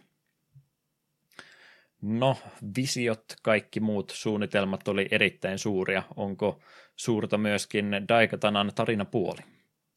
Joo, pelihän alkaa kuitenkin pitkähköllä välivideolla ja heti isketään faktoja tiskiin. Vuonna, vuonna 2455 miekkamestari Hiro Miyamoto tulee tapaamaan tohtori Toshiro Ebihara, joka on kuolemaisillaan. Toshiro kertoo, että paha Kage Mishima on vallannut planeetan maagisen miekan Daikatanan avulla ja muuttanut historiaa omaksi edukseen. Toshiron tytär Mikiko koetti varasta Daikatanan takaisin, mutta hän jäi vangiksi. Toshiro pyytää Hiroa pelastamaan sekä Mikikon että korjaamaan samalla historian Daikatanan avulla. Entäs, en muistanut tähän, pitää sanoakaan niin, Daikatana on hieno hieno mystinen miekka, joka pystyy muuttamaan pystyy liikkumaan ajassa ja näin ollen pystyy sitten muuttamaan historian kulkua, ja eihän se nyt ole yhtään hyvä, että se on pahisten käsissä. Ei, ei, ja Daikatana vielä japanin kieltä ja vastaus sille, että mitä se käännettynä tarkoittaa, niin iso miekka. Se on hieno, hieno titteli pelille. Iso ase, no, iso siinä, miekka. No, siinä on kaikki, mitä tarvitsee tietää. Kyllä, kyllä. Joo, ei siinä tarinapuolesta ihan noin ylipäätänsä, niin itsellä ainakin tulee sekä kehua että haukkumista. Siis siinä mielessä ehdottomasti kehua, että kun aina Romerosta puhutaan, niin Karmakko on sitten se toinen henkilö, joka sinne esille tulee, ja Karmakko myöhemmin myöskin legendaarisia lausuntoja heittänyt, vaikka häntä nyt sillä teknisellä puolella ja muuten vähän jalat enemmän maassa olevana ihmisenä pidetty, niin henki on sitten todennut omalla hienolla tavallaansa, että nuo pelien tarinat ei kovinkaan tärkeitä ole, ja kyllä ne niissä – ja yhteispelissä yleensä näkyy, että se on sitten Romeron tai muun puolta se teemallisuus ja kaikki muu esille tulee, niin siinä mielessä kyllä Daikatana ihan hyvin asiansa hoitaa, että tuohon aikaankaan nyt vielä vaikka tämmöisiä ysäri-räiskintäpelejä, tämän tyyppisiä pelejä tuli, niin ei niissä kieltämättä ikinä se tarinan puoli kovinkaan esillä ollut. Kyllä ne Daikatanassa kovasti yrittää. Siinä vaan vähän e, tietynlaista kömpelyttä, että miten se se esittää, niin kovasti esille tulee. Yksi on nimenomaan se, että hirmuinen informaatio ähköhän siihen heti heitetään peli alussa sinulle ruutu, että ei se ole, että peli pääsisi ja se tapahtumihistoriaa ja muuhun maailmaan rauhassa tutustumaan, vaan se, että pitää semmoinen vartin, vartin kutskinen käytännössä heittää, että saadaan sitten kaikki mahdollinen frontloadattua siihen alakuunsa heti ennen kuin edes piliä pääsee pelaamaan. Toki tämänkin voisi kipata sitten, jos ei halua Daikatana tarinasta yhtään mitään kuulla. Mutta kumminkin, että hienoa sinänsä, että tuommoiselle tuommoisellekin pelille, missä normaalisti odotettu tarinalta yhtään mitään, niin kumminkin aikamatkustusta löytyy, että periaatteessa on, on monta eri aikakautta ja muutenkin käydään läpi ja dialogia suht paljon enemmän kuin muissa vastaavissa peleissä, kun on sitten niitä henkilöitä, kenen kanssa sitä dialogia harrastaakin, eikä ole pelkästään semmoista yksin puhumista. Mutta mut, se vaan, että miten se sitten esille tuo, niin kaikki tämä tämmöinen teemallisuus ja muu, niin mulla vaan tulee koko Daikatanasta mieleen, mieleen tämmöinen, että Romero katsoi yhtenä iltana kolme samurai-leffaa putkeen ja otti sieltä kaikki elementit suoraan semmoisena ja kaikki ihan pinnalliset asiat vaan, eikä mitään, mitään oikeaa historiaa tai muuta, että uu, siellä jotain hienoja katanoita heilutellaan ja päähahmon nimikin pelkästään Hiro, H-I-R-O, Miyamoto, niin on kyllä semmoinen, että joo, ensimmäinen japaninkielinen nimi, piston hondamainen nimi, mikä sieltä vaan tulee mieleen. Joo, joo, se on ihan, se on ihan hyvä nimi ja tällä mennään. Ja katanoita siellä varmaan Japanissa heilutellaan. Niin Tä, tässä on meidän kaikki, kaikki kulmapalat, ei tätä tarvitse varmaan yhtään se enempää miettiä. Että kaikki tämmöinen dialogipuoli ja muu, niin ei, ei tämä nyt mitään B-taso camp huumori, no ei nyt huumorin henkiäkään, mutta B-tason leffaa enempää, niin en ainakaan itse tuosta tarinapuolesta kumminkaan saanut, vaikka se vähän semmoisena markkinointikikkana tässä yrittikin olla. Joo, niin, että kun vähän, että yrittää ehkä vähän liikaa, että paljon vähemmälläkin olisi, olisi selvitty. Ja todellakin tämä, se, se että per, Daikatana tarkoittaa vain isoa miekkaa, niin on ihan törkeän typerä nimi. Mm. Ja sitten just se nimistäkin sille, joo, siellä on Miyamotoa ja sitten siellä on pahiksikin on Mishima, että se Tekkeniäkin on jossain kohtaa ilmeisesti pelannut. Joo, Daikatana on Tekken-peli, siis se on se, mitä me ollaan täällä yrittämässä ah, tänään sanoa. Mishima on aina pahiksi, näin me on käsittänyt. Mm. Kyllä, kyllä. Mutta ihan kiva, että tällä tavalla yritetty oli, mutta sitten tosiaan Half-Life 1 ja tämmöisetkin ne ver- verrokkeina tulee, niin valitettavasti ei ihan kaikilla osa-alueilla samalla tavalla pärjää, mutta tarinavetoisempaa FPS kumminkin kyseessä siis on jonkinmoista tarinallista jatkumoa peliä alusta loppuun asti on, eikä vaan pelkä, pelkästään semmoista, että aina isompia, haaste, isompia haasteita sitten pelaajalle heitetään ilman, että niillä ei kenttien välillä mitään loogista siirtymääkään olisi. Niin siinä mielessä ainakin tähänkin puoleen niin pikkasen enemmän Daikatana sentää yrittää. Eli ei me olla pelkkää huonoa kumminkaan tästä pelistä sanomassa. Ei, ei missään nimessä, vaikka paljon, paljon huonoa tullaan kyllä sanomaan.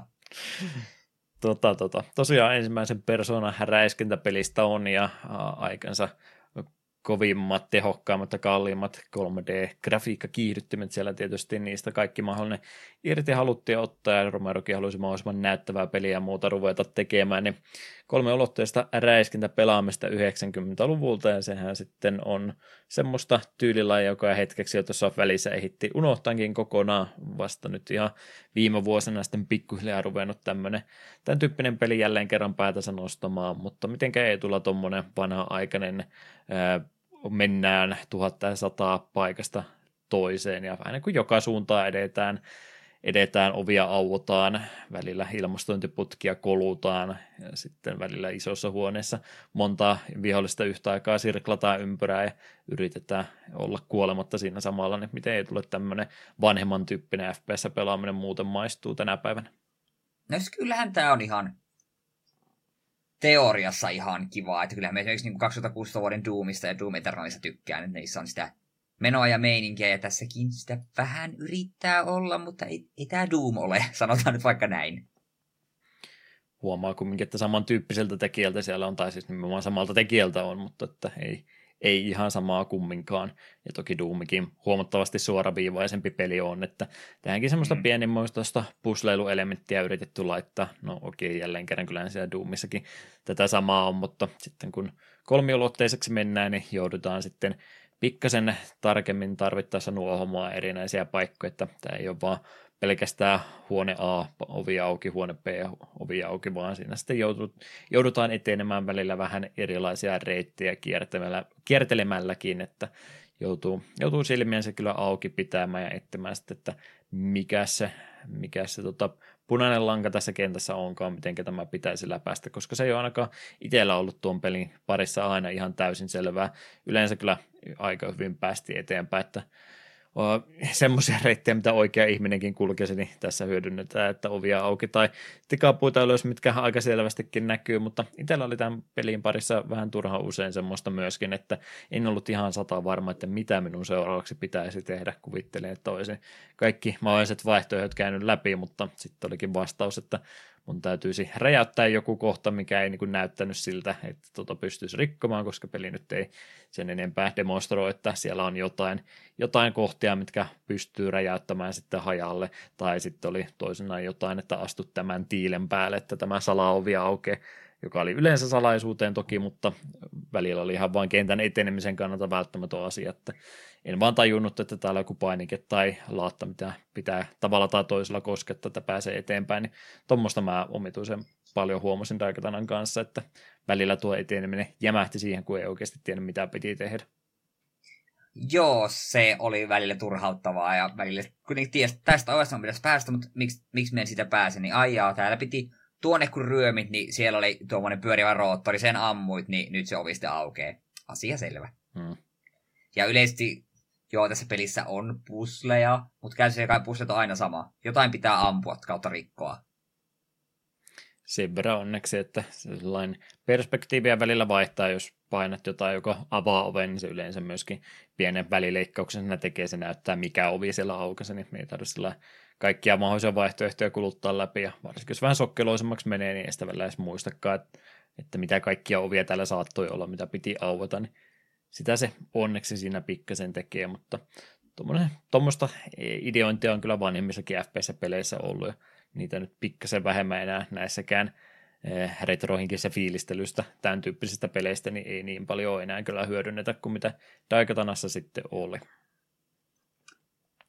Tosiaan se liittyy tuommoisten nappuloiden ja muuten painaminen aika kovasti siihen, että päästään edes kentissä eteenpäin, mutta tosi paljonhan tämä aikaisessa peleissä oli kaikenmoisia salaisuuksia myöskin noihin kenttiin piilotettu, ja Daikatana niistä palkitsee sitten heltti upgrade, tai ei upgradeilla, mutta semmoisella helttipalkinnolla, mitkä maksimihelteistä välillä heittää jopa ylitsekkiä isoja armoreita myöskin, jotka on sitten enemmän pisteitä ylläpitää kuin se perusarmori, mitä normaalisti kenttien varrelta saattaisit löytää, niin tämmöisiä hyödykkeitä siellä on.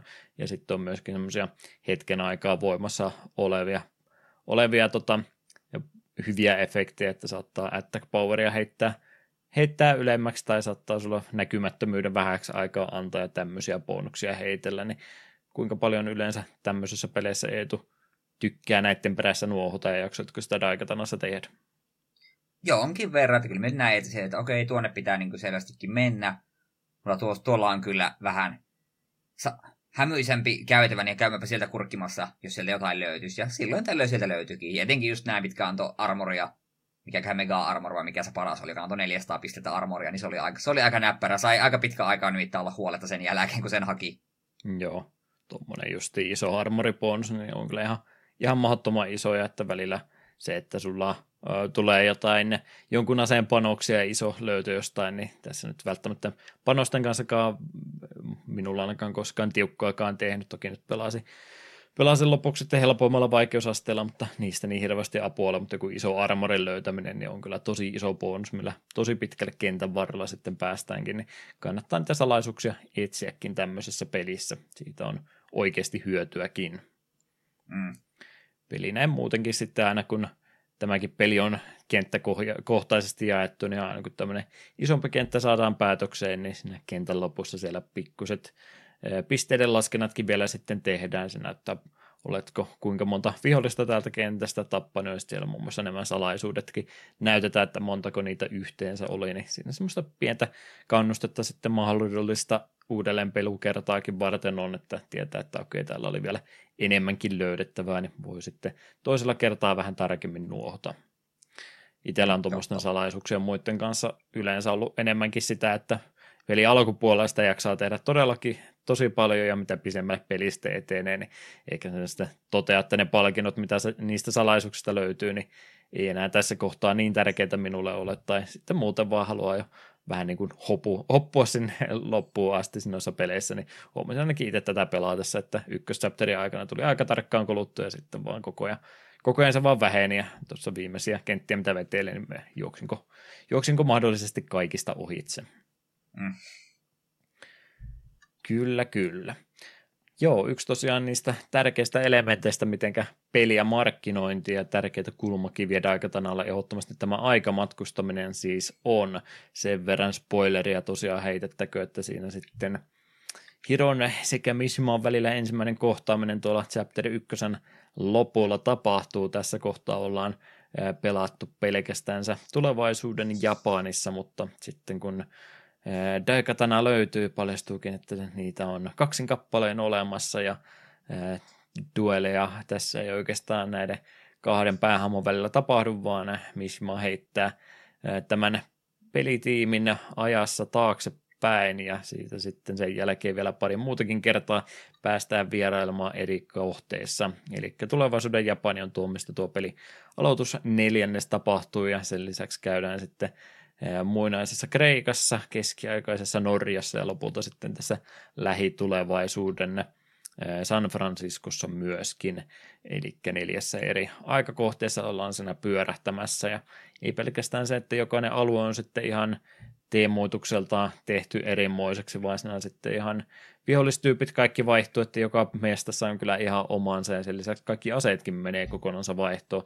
Eli mitä, mitä sä tuossa peli alussa Japanin suunnalla käytät, niin sä et saa niistä yhtään mitään mukaan, koska ei siellä välttämättä niin järkeä, no Siiriussa, missä järkeen käy, käy tota, muinaisia egyptiläisiä jumalejakin ampumassa ties minkälaisella laaseraseella, mutta Daiketanalla se ei näköjään sopinutkaan, vaan siinä täytyy sitten vähän paremmin ajallensa sopivia aseita joka paikassa hyödyntää, niin se on semmoista, mitä yleensä tämmöisissä peleissä ei näe. Yleensä se on se asevalikoima se kuudesta kahdeksaan jotain, ja se on sitten siinä siinä ja ne avautuu pikkuhiljaa pelin aikana, mutta tässä on nimenomaan jokaisella aikakaudella sitten, oliko about kuusi, kuusi omaa asettansa, eli se 24 yhteensä, niin se on kyllä aika monenkirjava kokonaisuus, mitä Eetu esimerkiksi peliasevalikoimista tykkäsi.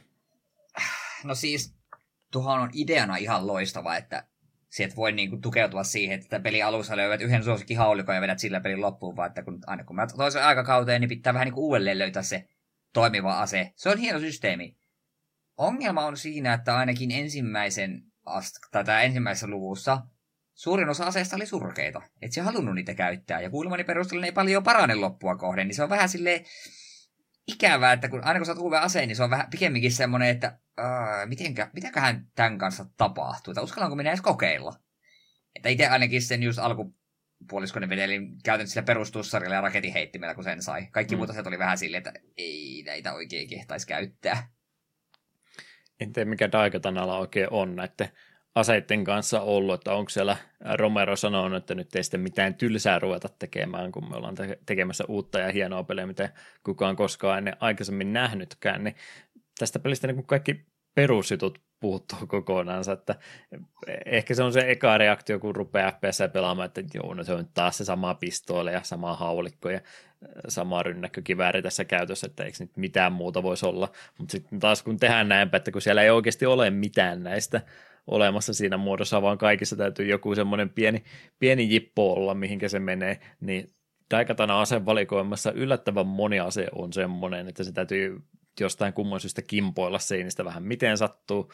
Tähän ottaa huomioon päältä, että pelistä löytyy Friendly Fire, eli sä pystyt kyllä tarvittaessa itseeskin ampumaan, tai ehkäpä jotkut toiset henkilöt, jotka tuossa kohta mainitaan, niin saattaa myöskin vahinkoa sinuun tehdä, niin hirveästi tämmöistä kimpoilevaa asetta on pitänyt joka ikiselle aikakaudelle ottaa mukaan.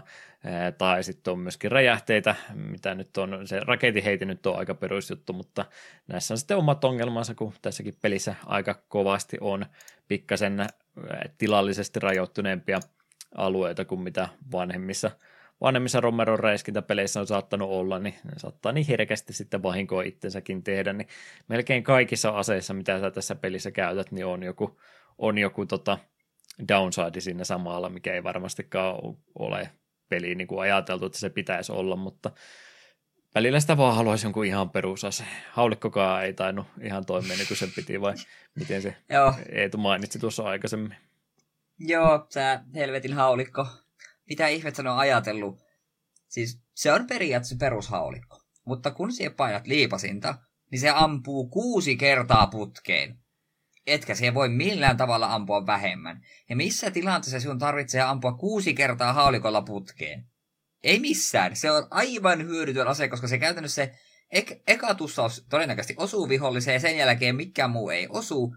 Joten se käytännössä vaan käyttää kuusi panosta kerralla ja tuhlaa myös aikaa, koska sinun on tosi hankala ruveta sille kesken niiden ampumisteen, niin ruveta sille uudelleen tähtelemään toiseen viholliseen. Tai puhumattakaan, että menisi toisen vihollisen lähelle, koska haulikko on kuitenkin lähitaisteluase. Hmm. Ei, aivan järkyttävää. Se oli niin kuin ensimmäinen varoitusmerkki tämän pelin asevalikoimasta. Ja toinen, minkä minä haluan mainita, ensimmäisen alueen vika-ase, minkä sä saat, on tämä, en muista mikä sen nimi oli, mutta se ampuu tällaisen hemmetin pomppivan pallon. Se lataa sitä vähän aikaa, sitten se ampuu, se pomppii ja tekee semmoisia paineaaltoja. Se on teoriassa hyvä ase. Me pari kertaa käytin sitä sille, että Avasin oven, aha, täällä on paljon vihollisia, perutan pois. Ovi menee kiinni, rupean lataamaan sitä asetta, avaan oven, ammun sen helvetin pallon sinne, sitten perutan taas ja sitten kuuntelen, miten kaikki kuolee siellä huoneessa ja on täysin turvassa. ongelma on siinä, että siinäkin on friendly fire. Eli jos se itse ammut sinne huoneeseen, niin sieltä itse voi mennä sinne. Et se nimenomaan se sitten rajoittaa sitä omaa liikkuvuutta. Ja sitten kun sulla on ne AI-kaverit, josta kohta puhutaan vähän lisää, niin nekin voi kuolla siihen. Ja sillä hetkellä, kun sulla on kaksi kaveria mukana, sitten sieltä voi käyttää sitä asetta. Koska jos sie käytät, niin jompikumpi niistä älypäistä juoksee sen pallon perässä ja kuolee välittömästi. Niin, ei, ei näin. Ja se, senkin haluan vielä mainita. Perusase, joka ampuu niin kimpoilevia panoksia, joilla onnistuu yllättävän usein myös itteensä. Se ei jostain sitä toimi veden alla, vaan jos se veden alla käytät sitä, niin se on damakee.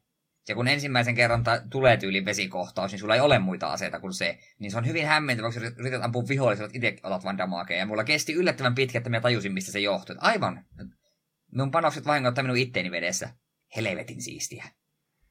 Joo, tuo on aika erikoinen valinta heittää tuommoinen ase, millä pystyy itseänsäkin vahinkoa tekemään ensimmäiseksi vaihtoehdoksi, että ymmärrän kyllä, että se olisi siinä jossain vaiheessa tarjontaan tulossa, mutta että niin vakioaseeksi tuommoista heti heittää pelin ensimmäisellä sekunnilla, kun Hirosta saadaan sitten kontrolli, niin erikoinen ratkaisu kyllä.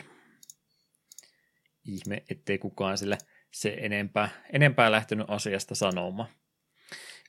Ennen kuin huomaan tässä, kun lähdetään aiheessa enemmän kauemmaksi, niin täytyy muutenkin sanoa vielä tähän asevalikoimaan ja ää, tota, sitten aikamatkustukseen liittyen, niin sekin onko oma mielipide pelkästään vai ei, niin en tiedä, mutta muutenkin kun katsoo tuota ää, valikoimaa, mitä, missä kaikissa paikoissa ja muussa mennään, niin haluaa tehdä pelin, joka niin kuin säväyttää kaikki pelaajansa. Tämä onpa hieno ja tekninen peli, niin ensimmäinen alue suoho heitetään käytännössä viidakkomainen suo ja ajattelin, että no minkäsmoista hienoa tota maisemaa tätä on tulossa, niin ei vihreitä, vihreitä lähteitä ja sammakoita ja krokotiileja ja jotain sudenkorentoja, kaikki vielä robottimallisena lentelee kohti, niin sekin on vähän semmoinen huono startti pelille, että melkeinpä ne huono, huonommat mahdolliset kentät niin on sen heti alkuunsa laitettu, kun siinä pitäisi periaatteessa ne hienoimmat asiat olla jo heti koukuttamassa.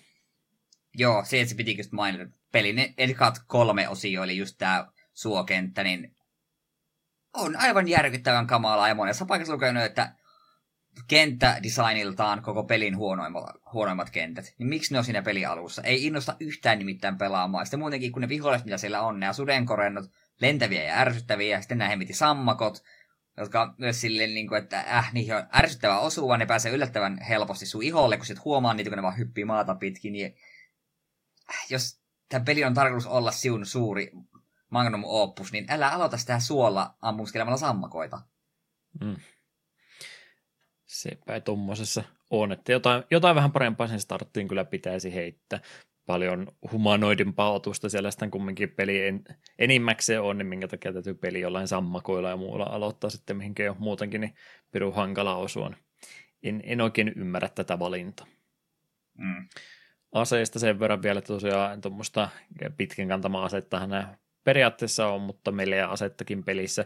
Aika paljon pääsee hyödyntää Daikatana, eli pelin vinkkoase saadaan tosiaan ykköschapterin lopulla, että periaatteessa 2, 3 ja 4 chaptereissa pääsee sitten tätä nimikkoasettakin ihan käyttämään, jota saa sitten ihan mielinmäärin siinä huitoon, mutta pelialussakin sitten on, on tämmöinen perus ihan gauntletti, mitä pääsee jonkinmoista hanskaa siinä heiluttelemaan, josta puolta haluaa harrastaa, mutta ö, toiminnalta, toiminnalta se Daikatanakin enimmäkseen ihan samalla tavalla toimii kuin ykköschapterin perus nyrkin heiluttaminen, niin koitko koskaan tarpeelliseksi ihan melee tienoille lähteä tässä pelaatessa?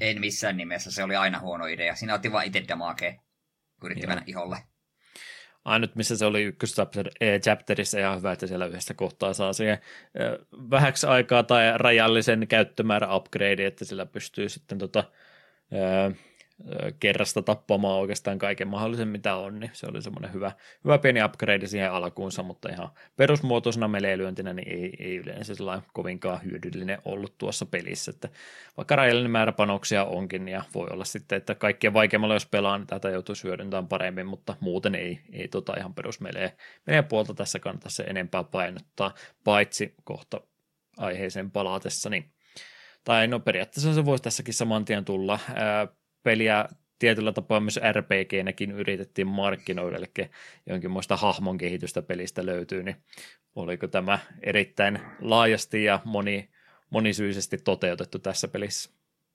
No eipä oikeastaan. Saat kokemusta, kun tapaat vihollisia tietyistä kokemusmäärän jälkeen, niin saat level upin ja saat laittaa sen muutamaan eri stattiin. Siellä on niin tylijuoksunopeutta ja aseella ampumisnopeutta ja helttimäärää ja tällaista. Yritin vähän niin kuin miettiä, mihin niitä pistäsin. Loppujen pistin kaiken HP tai Vitalitiin, koska kaikki, mitä me itse niin kuin huomioin ja mitä myös luin netistä, niin se niiden varsinainen vaikutus sinun eri statteihin on tosi pieni. Että vaikka se työntäisi sen kaiken siihen damakeen, niin se on loppujen lopuksi tosi vähän se upgrade, mitä siitä saat. Että heltti oli silleen konkreettisesti se näet, että se on enää maksimihelttiä, niin se tuntuu myös silleen niin kuin loogisimmalta paikalta, mihin sitä laittaa. Mutta vähän tuntuu kyllä päälle liimatulta, että olisi voinut peli pyöri ihan samalla tavalla ilman koko systeemiä. Joo, ehdottomasti ihan turha systeemi, että voi, voi pelin kyllä speedrunata ihan huolella loppuun asti ilman, että skippa, skippailee aikaisemmin kaikki viholliset, mitä vaan pystyy, niin se, että sulta jää se expa-pisteet niistä saamatta, niin ei todellakaan vaikuta mihinkään, että peli voi kyllä hyvin läpäistä niilläkin, niilläkin pistemäärillä, millä sä aloitat, että ei missään tapauksessa pelille yhtään mitään lisää tuonne. En tiedä, minkä takia tämä on nyt sitten tähän haluttu mukaan tuoda, kun niin päälle liimatulta pieneltä mitätyks- mitättömältä elementiltä tämä vaikuttaa. Ainut, missä, niin, ainut niin. missä mielessä se pikkasen jotain mietintää pelaajalle tuo, että mitä tässä, tässä pitäisi erikseen tehdä, niin toi Daikatana itsessänsä on poikkeus.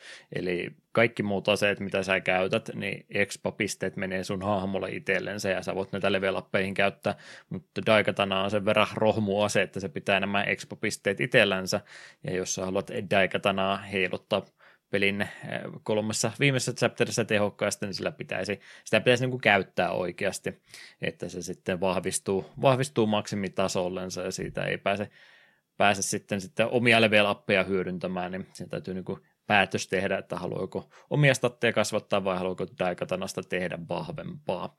Niin, niin. Tuo täytyy pikkasen aikaa miettiä, että haluaako sitä, se, haluaako sitä nimikkoasetta tässä pelissä sitten kuinka paljon hyödyntää. Mä en oikein siitä, ma- vaikka se yritin sitä vahvistaakin koko ajan, niin siitä huolimatta toi miekan käyttäminen niin käyttää, niin on vähän ikävää. Rupeeko meillä Skype Joo. vähän pätkimään? Ei me käytetä enää Skypeä.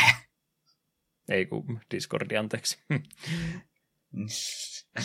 Mut, äh, niin, taisit puhua sitä samaa, mitä meikin, että joo, Daikatana tosiaan kannattaisi käyttää. Ja itse netistä me lukasinkin, että jos se käytät sitä tosi ahkrasti alkuun ja saat sen maksimilevelille, niin sit se onkin pelin vahvi ase ja suorastaan niin kuin trivialisoi koko loppupelin. Tällaiseen, tällaiseen väitteeseen internetissä törmäsin.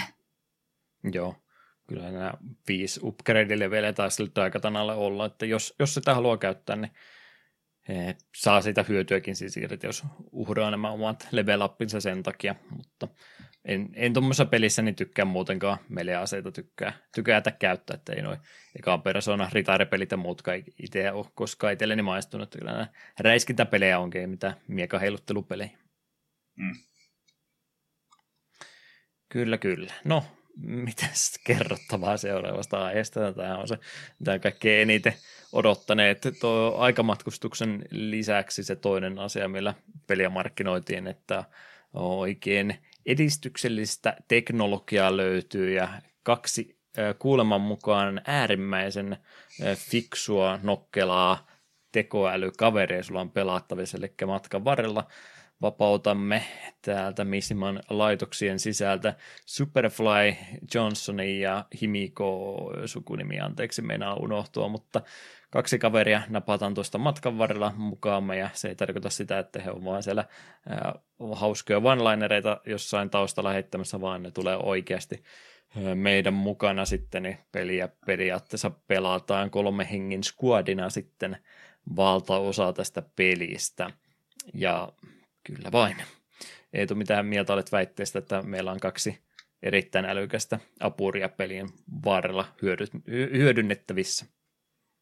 No minäpä kerron ihan niin kuin, omia niin kuin, kokemuksia tästä Juhalle vähän mainitsinkin jo ennen jakson aloitusta, että kun tämä peli kun alkaa ja yksinään, niin tämä ei ole vielä kauhean huono. On tämä peli tyylesä, mutta ei silleen niin kuin mikään uskomattoman huono. Sitten siellä vapautat Superflyn. Ja sitten siellä huomata pieniä ongelmia, koska Superfly ei ole kauhean fiksu. Se välillä juoksee minne sattuu ja tuppaa juoksemaan sun aseittes tai ammustes eteen ja kaikkea tällaista, mutta se vielä menettelee. Tosin yhdessä kohtaa meinasin heittää läppäri seinään, kun olin pelannut varsin pitkän pätkän tallentamatta tai mitään. Ja sitten on silleen kentän lopussa, ja sitten tulee vaan, että okei, okay, tarvit Superfly mukaan, että voit jatkaa. Se, missä se on? Eihän mä sitä hetken nähnyt. Sitten minä kävelen takapakkia tosi pitkän pätkän, ja siellä se on yhden niin kuin tällaisen, se on ryömimisasennossa tai kyykkyasennossa yhden tämmöisen ritilän alla ja kävelee paikoillaan. Minä ammuin sitä, ei mitään, jatkaa. Minä annoin sille käskyjä, ei yhtään mitään. Minä teen ihan kaikki, nyt jumalauta tulee, joka ikinen vihollinen tässä kentässä on kuollut ja mä voin mennä kenttään läpi. Ei, siellä se vaan ikuisessa luupissa käveli vaan paikalla sen ritilalla ihan sama mitä minä tein. Siinä kohtaa mennessä vähän mennä tunteisiin, koska jouduin lataamaan tallennuksen aika pitkän matkan päästä. Ja parasta oli, että se toistui. Tällä kertaa me huomasin vaan heti, että nyt jumalauta, se on taas siinä. Niin sitten latasin pelin vielä yhden kerran, ja sillä kertaa vahdi, että se jumalauta ei mene sinne. Sitten, ei, käsken, pysy nyt siinä, ja saat tulla vasta sitten, kun minä annan määräyksen. Mutta sittenhän tämä hommahan pahenee siinä kohtaa, kun Mikiko liittyy sun mukaan, koska minun teorian mukaan ne jakaa aivot.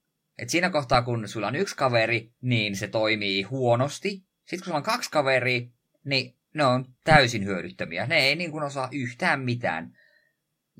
Vähän väliä jompikumpi juoksee sun eteen. Ne ei tottele käskyjä. Ja viimeinen kenttä, mitä me itse pelasin, niin siinä se päätyi silleensä, että me hoidin saman taistelun joku viisi kertaa. Ja joka ikinen kerta sen taistelun jälkeen Superfly lähtee juoksemaan kuin raketti ö, suoraan eteenpäin, kunnes se junnaa seinää vasten. Tämä toistui viisi kertaa, se joka kerta, ihan sama, mitä me sen taistelu hoidin, ihan sama, mitä käskyjä me annoin, kun kaikki viholliset on kuollut, Superfly lähtee juoksemaan, ja se muuten juoksaa siinä niin kauan, kunnes me lataan peliin. Siinä kohtaa me sammutin peliä todesta, okei, okay, asia selvä, minä olen nähnyt tätä peliä tarpeeksi. Et, no, no AI-tekokaverit, tai tekoälykaverit on tämän pelin pahin helmasynti, ja niitä ei tässä pelissä pitäisi missään nimessä olla. Ja paljon kertoo se, että on olemassa fanien tekemä päivitys, millä voit vaan ottaa, että hei, otetaan ne kaverit tästä pelistä kokonaan pois, niin se pysyy ehkä pelaamaan ne pelin loppuun asti. Mm. Aivan järkyttävää. Joo, se on niin vaarallista tuolle pelille kuin se, että sun täytyy pitää ne elossa, että jos henki, henki niitä lähtee, niin se on game over automaattisesti ja näillä on okay, itse suojeluvaisto, joka on välillä tunnu olevan, niin oma ensimmäinen kokemus Superfly kanssa oli, ensimmäinen tuli taistelu, mihinkä sen kanssa jouduin, niin se osasi päänsä työntää johonkin rattaan väliin ja kuoli saman tien pois ja game over. Aha, no niin, se oli sitten. Halusin antaa mahdollisuuden tälle systeemille, josta olen kuullut vaan pelkkää pahaa ja joo, se, se oli juuri sitä, mitä odotinkin ja oikeastaan vielä pahempaakin, että varsin, varsin hazardisysteemi on kyllä tässä sitten olemassa. Ne on ongelma, kun ne, on kumminkin semmoisia pakollisia, että ne täytyy, täytyy tuolta kentän mukaan tuoda, että sä et voi edes kenttää saada loppuasti tai tietystä checkpointista, missä yleensä joku latausruutu tai muu tulee, niin sä et pysty kulkemaan niistä ennen kuin ne kaksi muuta on sieltä myöskin sitten löytänyt sinne samaan paikkaan, ja kun tosiaan ne ottaa sitten joka ikisestä kynnyksestä ja aidasta ja tolpasta jonkinmoista jonkin, jonkinmoista magneettista vaikutusta ja jää niihin sitten jumittamaan, niin aika paljon tulee jo pelituntejakin lisää, kun joudut sitten backtrackkäämään, kun huomaat, että ne on siellä jossain, jossain viiden minuutin takana nyt edelleenkin jumittamassa ja se ei sieltä ole tulossa, ellei mene jollain tavalla potkimaan.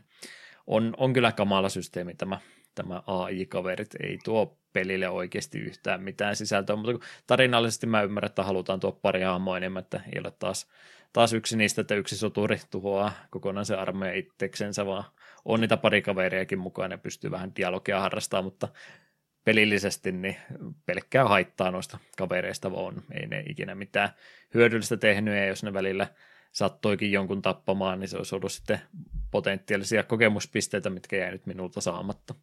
Tai en tiedä, meneekö sillä, että jos, jos ne tappaa jonkun, että menee sulla automaattisesti expo-pisteet, mutta kumminkin niin mitään en heidän varansa voi jättää, ja sitten kun heitä jotain vielä välttämättä vaaditaankin, niin pelkkää, pelkkää katastrofia ja hiuksien repimistä päästä aiheuttaa kyllä nämä AI-kaverit. Jep. En kyllä ymmärrä, että mitenkä on, on voinut niin kuin näin kauan peliä kehittää ja sanoa, että täältä tulee nyt aivan mahtava peli ja sitten tuommoisena julkaista se, ja tämäkin on vielä Steamista pelaa, ne pitäisi olla 1.2-versio automaattisesti asennettu, niin kai ne nyt on tajunnut, että ei tämä peli nyt oikeasti ole tältä elementiltä niin kuin valmis ollenkaan, että siis muuten graafisesti ääniefektit, musiikit, kaikki tämmöinen, kaikki muut elementit toimii, mutta kun tämä on, tämä on vaan iskee niin pahasti kasvoille, niin tästä tulee semmoinen keskeeräisen pelin fiilis ihan pelkästään näiden AI-kaveritten takia. Jep, ja kun se oli kuitenkin iso asia, mitä mainostin, että wow, ihan niin kuin ennennäkemätöntä tekoälyä, ja sitten se on niin kuin pelissä pahiten rikki, niin on se vähän surullista. Tuokin vähän ekstra mietintää sitten aiheuttaa, että kun ne täytyy elossa pitää, ja mielellään sellainen, että ne osaisi pikkasen itteensäkin puolustaa, niin niiden kanssa täytyy sitten aseet ja kaikki muutkin jakaa, että normaalistihan sinä ahmisit itse kaikki mahdolliset health power upit, armorit, aseet, panokset ja tämmöiset, mutta tässä täytyy sitten halutessansa, jos haluaa, että nämä kaverit keesi jotain yrittää tehdä, niin heille antaa näitä asioita. Ja sinne tulee nuo komennotkin sitten esille, että jos sä haluat, että jo jompikumpi ottaa jonkun aseen, mitä sulla jo sieltä entuudestaan löytyy, niin sun täytyy sitten käskeä ne hakemaan niitä aseita ja muuta, niin käytitkö tähän yhtään aikaa tuohon optimointi, että kenellä on mitäkin ja mitä niille uskaltaa antaakaan. Molemmilla oli perustussarit, ei muuta. Emme luottanut niihin edes senkään vertaa. Just mietin, että pystyykö niille jotain granaatiheitintänsä antamaankaan, että se olisi jo omalaisensa haasterunni, kun molemmilla olisi semmoiset mukaan. Joo, helttiä mä juoksutin niitä hakemaan aina välillä, kun näin, että ne on ottanut osumaan ja itsellä oli jo täynnä, niin siitä pidi huoletta ne helteissä on, koska niitä saattaa hinki lähteäkin yllättävän nopeasti sitten, mutta muuten niin, muuten niin joo, aika, aika kauhea systeemi. Jep. No, se nyt oli semmoinen huono, huono myyntivaltti kumminkin, mutta miten nyt muuta jonkun graafisesta ulkoasusta ja muuten puhutaan, niin 2000 vuoden pelijulkaisusta kyse ja tietysti meidän ruudulla ne vähän paremmalta näyttää kuin muuten, niin mikä ei tulta noin muuten peliulkaisuista fiilissään ja tähän aina kun PC-pelistä kyse on, niin samalla kysymys, että lähtikö kuinka hyvin pelittämään ihan siitä, kun painoit käynnistä peli. Joo, itsellä ei ollut mitään toimisen kanssa ongelmia. Että peli käyntiin ja rullasi oikein, oikein mainiosti. Ei kertaakaan edes kaatunut. Olin varautunut siitä, tulee varmasti kaatumaan monesti. Hmm. Joo, se oli iloinen yllätys tämän pelin parissa kyllä, että itselläkin lähti, lähti samaan tien pelittämään, että henkisesti varautunut aina siihen, että jotain edes pientä pitäisi tehdä, että saa peliä pelattua modernilla alustalla, mutta nyt oli kyllä semmoinen, että lähti ihan täydellisesti. Kaikki pelitti niin kuin pitikin samaan tien, niin Daikatanan muisto ollaan pidetty ainakin sillä yllä, että peliä pystyy helposti sitten modernillakin alustalla pelaamaan ilman minkäänmoista konfikkifilujen päivittelyä ja muutoksia tekemällä.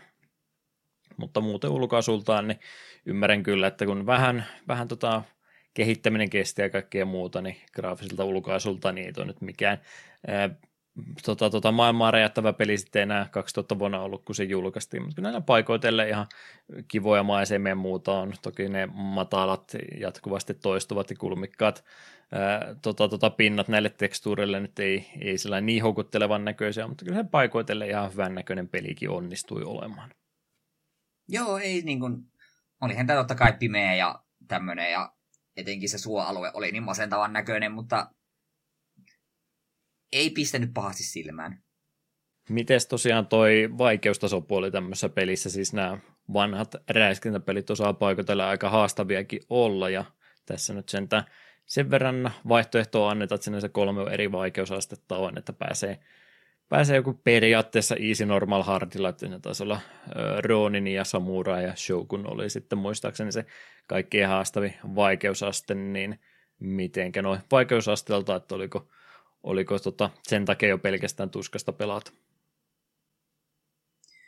Öö, me aloitin pelin normaalilla vaikeusasteella ja sitten me kuolin niin monta kertaa niihin sammakoihin mm. tuossa, tuossa ensimmäisen kentän aikana, että aloitin peli alusta iisillä ja vaikka peli oli iisillä, niin ei se silti niin loppujen lopuksi niin helppo. Että kyllä välillä meni pitkiä pätkiä, ei ole mitään ongelmaa, mutta välillä sitten vaan HP vaan sulaa pois. Jotenkin niin kuin nämä ihan perusihmisvartijat ekassa maailmassa, niin ne ampuu aika kovaa ja ne on pirun nopeita ampumaan. Sillä sekunnilla, kun ne näkee, että se rupeaa HPtä kulumaan. Että käytännössä isot robotit tämmöiset oli helpompia vihollisia, kun niiden raketteja ja muita oli paljon helpompi väistää kuin perussoltujen, mitä eli pistolle vai rynkkyyn edes käytti, en edes muista. Hmm. Joo, projektiille kyllä huomattavasti helpompi väistellä on, mutta välillä semmoisia ahtaita käytäviä tulee, että ei siinäkään aina, aina sitten pysty tämmöisiä väistöliikettä tekemään, niin niistäkin sitten yllättävän paljon ottaa. Ja räjähteet varsinkin tässä pelissä, niin kyllä on, on semmoisia, että ne sulahtaa helpollakin vaikeusasteella tosi, tosi nopeasti armorit ja muut pois.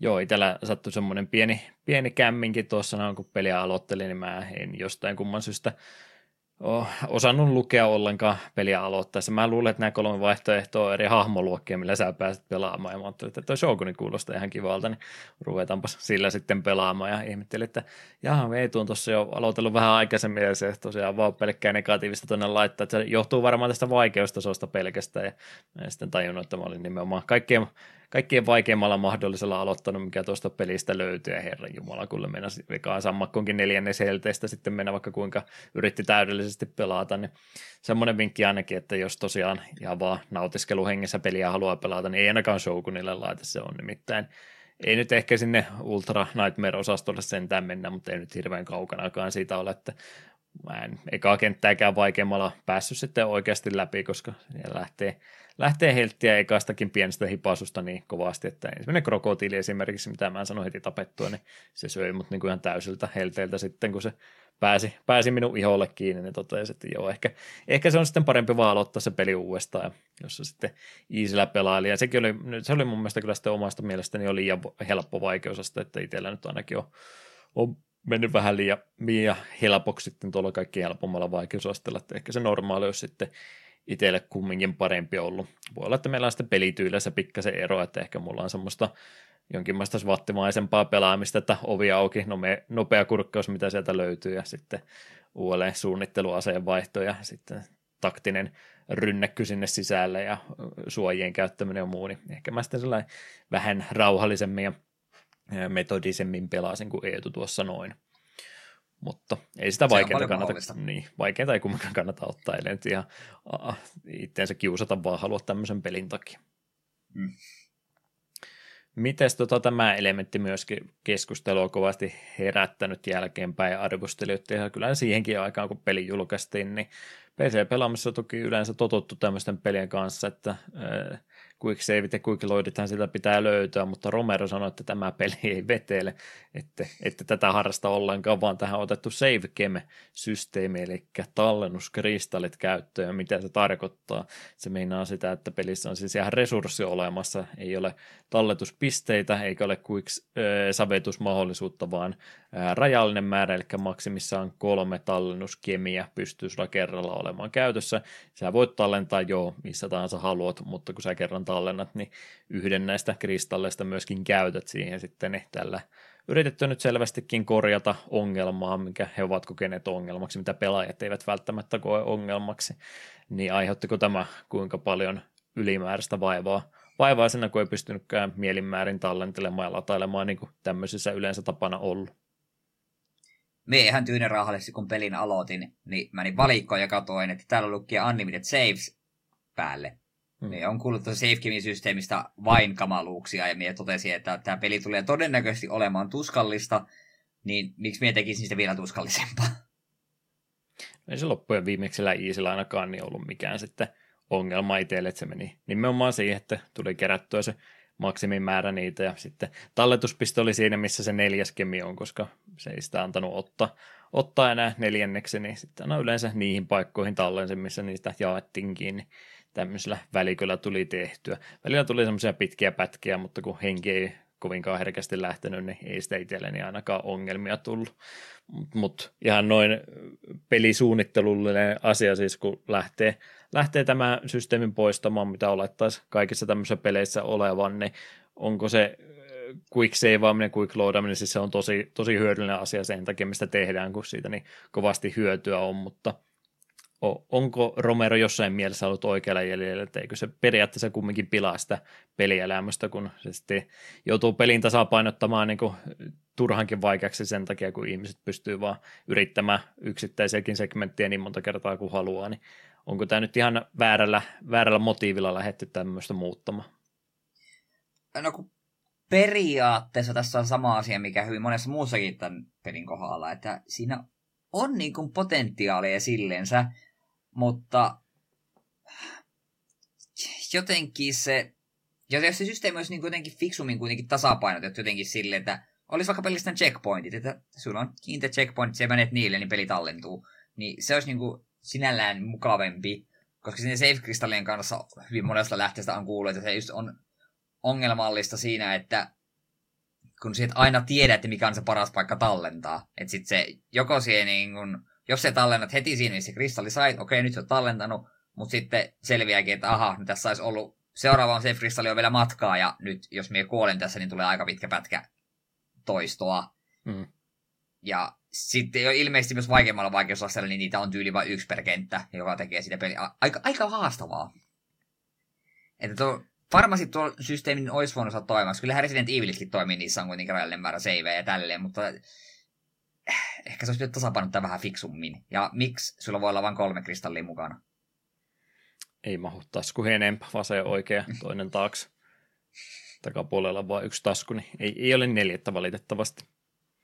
Sepä siinä juurikin, että oikein tiedä etukäteen, että missä niitä kannattaisi käyttää, niin siinä saattaa sen takia tulla sitten niitä pitkiä pakitusmatkoja, kun ei osannut oikeaan paikkaan laittaa, että itse sä etukäteen tiedä, vaikka joku kohta olisi semmoinen kohta, että siellä on joku paikka, mistä saattaa henki lähteä kerrasta, ei, tuo yksi, yksi kävä elementti, mitä kenttäsuunnittelusta löytyy, niin siellä on pari, parin paikkaa ainakin laitettu semmoisia ansakohteita, että kävelet tuosta, niin lattia romahtaa ja henki pois samaan tien, niin tuommoisiakin kohtia sitten, että mihin te, miten sä valmistaudut niitä varten ja sitten joudut sen 10 minuuttia pakittaa sen takia, kun et tajunnut, että siellä oli jotain tämmöistä juuri nyt tällä hetkellä tulossa, että olisi, olisin voinut tallentaa, mutta kun mikään ei viitannut siihen suuntaan, että tässä tulee nyt jotain mahdollisesti vaarallista seuraavaksi, niin ei, ei välttämättä niin toimi. Ei se haittaa, että joutuu välillä, henki lähtee, niin joutuu pikkasen uudestaan pelaamaan aikaisempaa kohtaa, mutta siinä ehkä se etukäteen lukkoon löydä checkpointtisysteemi, niin se olisi ollut mun mielestä parempi kuin tämä, tämä, että annetaan sitten kumminkin se rajallinen määrä pelaajalle itsellensä käytettäväksi. Että mä, mä oon itse kyllä siinä mielessä jo ymmärrän sen ja on jopa osittain samaa mieltäkin, että PClle kuulunut aina se quick save ja quick loadaaminen, mutta on mä kyllä itseltäni aika monta pelihaastetta ja muuta pilannut sillä, kun on kärsimättömänä sitten vaan heti, heti aina 10 sekunnin välein quick savea painanut, kun on hengissä vaan pysynyt ja sitten pilannut itseltäni joitain asioita, niin ymmärrän kyllä, että minkä takia pelin kehittäjä voi kokea sen sitten vielä vahvemmin semmoisena ongelmana, kun pelaaja ehkä itse sen kokisi. No, yksi elementti, mitä me ei tässä pelissä nyt sitten päästy kokemaan, mutta periaatteessa ymmärtääkseni fanien toimesta tämä kyllä vielä onnistuu. Aikanaan kun GameSpite ja muiden kautta servereitä pääsi pelaamaan monin peliä, niin sitäkin pääsi Daikatana julkaisussa harrastamaan.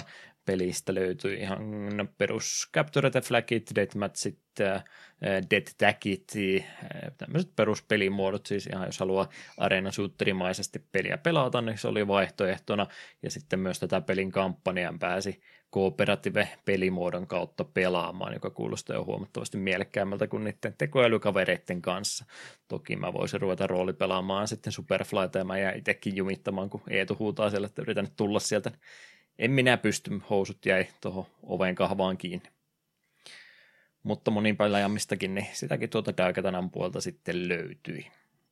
Mm musiikkipuolesta vielä nopsaa maininnat. Siellä oli jo useampikin säveltäjä tuolla, no niin en niitä nyt rupea erikseen ei luettelemaan tutkimaan, että mitä kaikki he muuta olet tehnyt, mutta Daikatanan musiikki taustalla ei ole ketään yksittäistä henkilöä, jonka kunniaksi kaikkia mahdollista heittää, mutta ihan tuosta Daikatanasta niin tämmöistä positiivista heittää, niin musiikkipuoli itse asiassa pelitti. Harmi vaan, että se ei tuo sitä kovinkaan hyvin esille, että siellä on välillä ihan menevääkin kappaletta, ei ihan semmoista, mitä duumi, myöhemmistä duumeista varsinkin löytyi, niin ei mitään semmoista musiikkia, tai mitä alkuperäisestäkin duumista löytyy, niin ei semmoista, semmoista musiikkia välttämättä sinne suuntaan olevaa, mutta se jää sinne kaiken muun taustameteli alle, että se musiikki ei ole koskaan keskiössä tuossa noin, että välillä se niin kuin unohtuu kokonaan tai niin siellähän se soi, mutta se sitten kaikkien muuhun aseitten laulantaa ja jalkojen kopsutukseen ja tämmöiseen katoa sinne alle, niin se on sinänsä harmi. Daikatanalla on tosi hyvä soundtrack, mutta sitä ei vaan tuo esille kovinkaan hyvin. Se on kyllä totta, soundtrackissa ei varsinaisesti ollut mitään vikaa.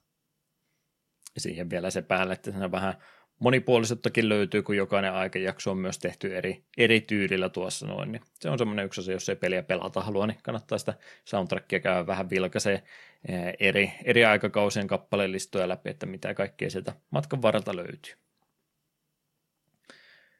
Joo, tarviko ääninäyttelystä yhtään mitään sanoa? Se oli vähän semmoinen Mr. Miyagi-osastolla, että ne saatiin nyt joku, joku asia aksentilla puhuvaa englantia puhumaan tänne näin. Se on tarpeeksi hyvä, että ei kamala, mutta vähän semmoinen, no joo, ei, ei, ei ne aksentit tarvitsisi välttämättä näin vahvoja olla. Niin, no joo, ei se katso sen mikä kummonen ollut, mutta me olin varautunut, se on aivan hirvittävä. Jotenkin kaikki, mikä tähän peliin liittyy, niin siihen suhtautui positiivisesti yllättyneen. Että tämä ei olekaan ihan kamalaa. kyllä, kyllä muut pointerit sitten, mitä tuosta pelistä vielä mieleen tulee, tai itse asiassa tästä ei suoraan, mutta kaikki muu Daikatana-aiheinen julkaisu, mitä tästä löytyy, niin muita eri versioitahan pelistä löytyy myöskin kaksi eri versiota, jotka molemmat on omalla tapaa mielenkiintoisia. Toinen niistä on N64-porttaus tästä pelistä, joka jätettiin Kemcon, eli Japanin studion – muistaakseni Japanin studio nyt en itse asiassa olekaan sata varmaan, mutta Kemkon, Kemkon käsialaksi jätettiin ja totta kai kun iso äh, tota, tota, äh, tekniikkaa puskeva PC-räiskintä tuodaan konsolille, niin aika paljon kompromisseja jouduttiin tekemään ja semmoiselta tämäkin, tämäkin sitten näyttää, että resoluutio on mitä on, piirtoetäisyys on aika surkea ja frame rate sitäkin surkeampi, joten jos PC-versio pelaaminen mietityttää, niin ei tämä N64-versio kyllä yhtään mitään semmoista tuo esille, että minkä takia saattaisi joku innostua pelaajalle. Nyt oikein jotain Super N64-fania, joka on jo kaikki muut vaihtoehdot kuluttanut läpi ja mielenkiinnosta haluaa koittaa, että miten se Daikatana pelittikään konsoliraudalla, mutta tuommoista omituista henkilöä lukuun ottamatta, niin ei kyllä voi sitä versiota kenellekään suositella.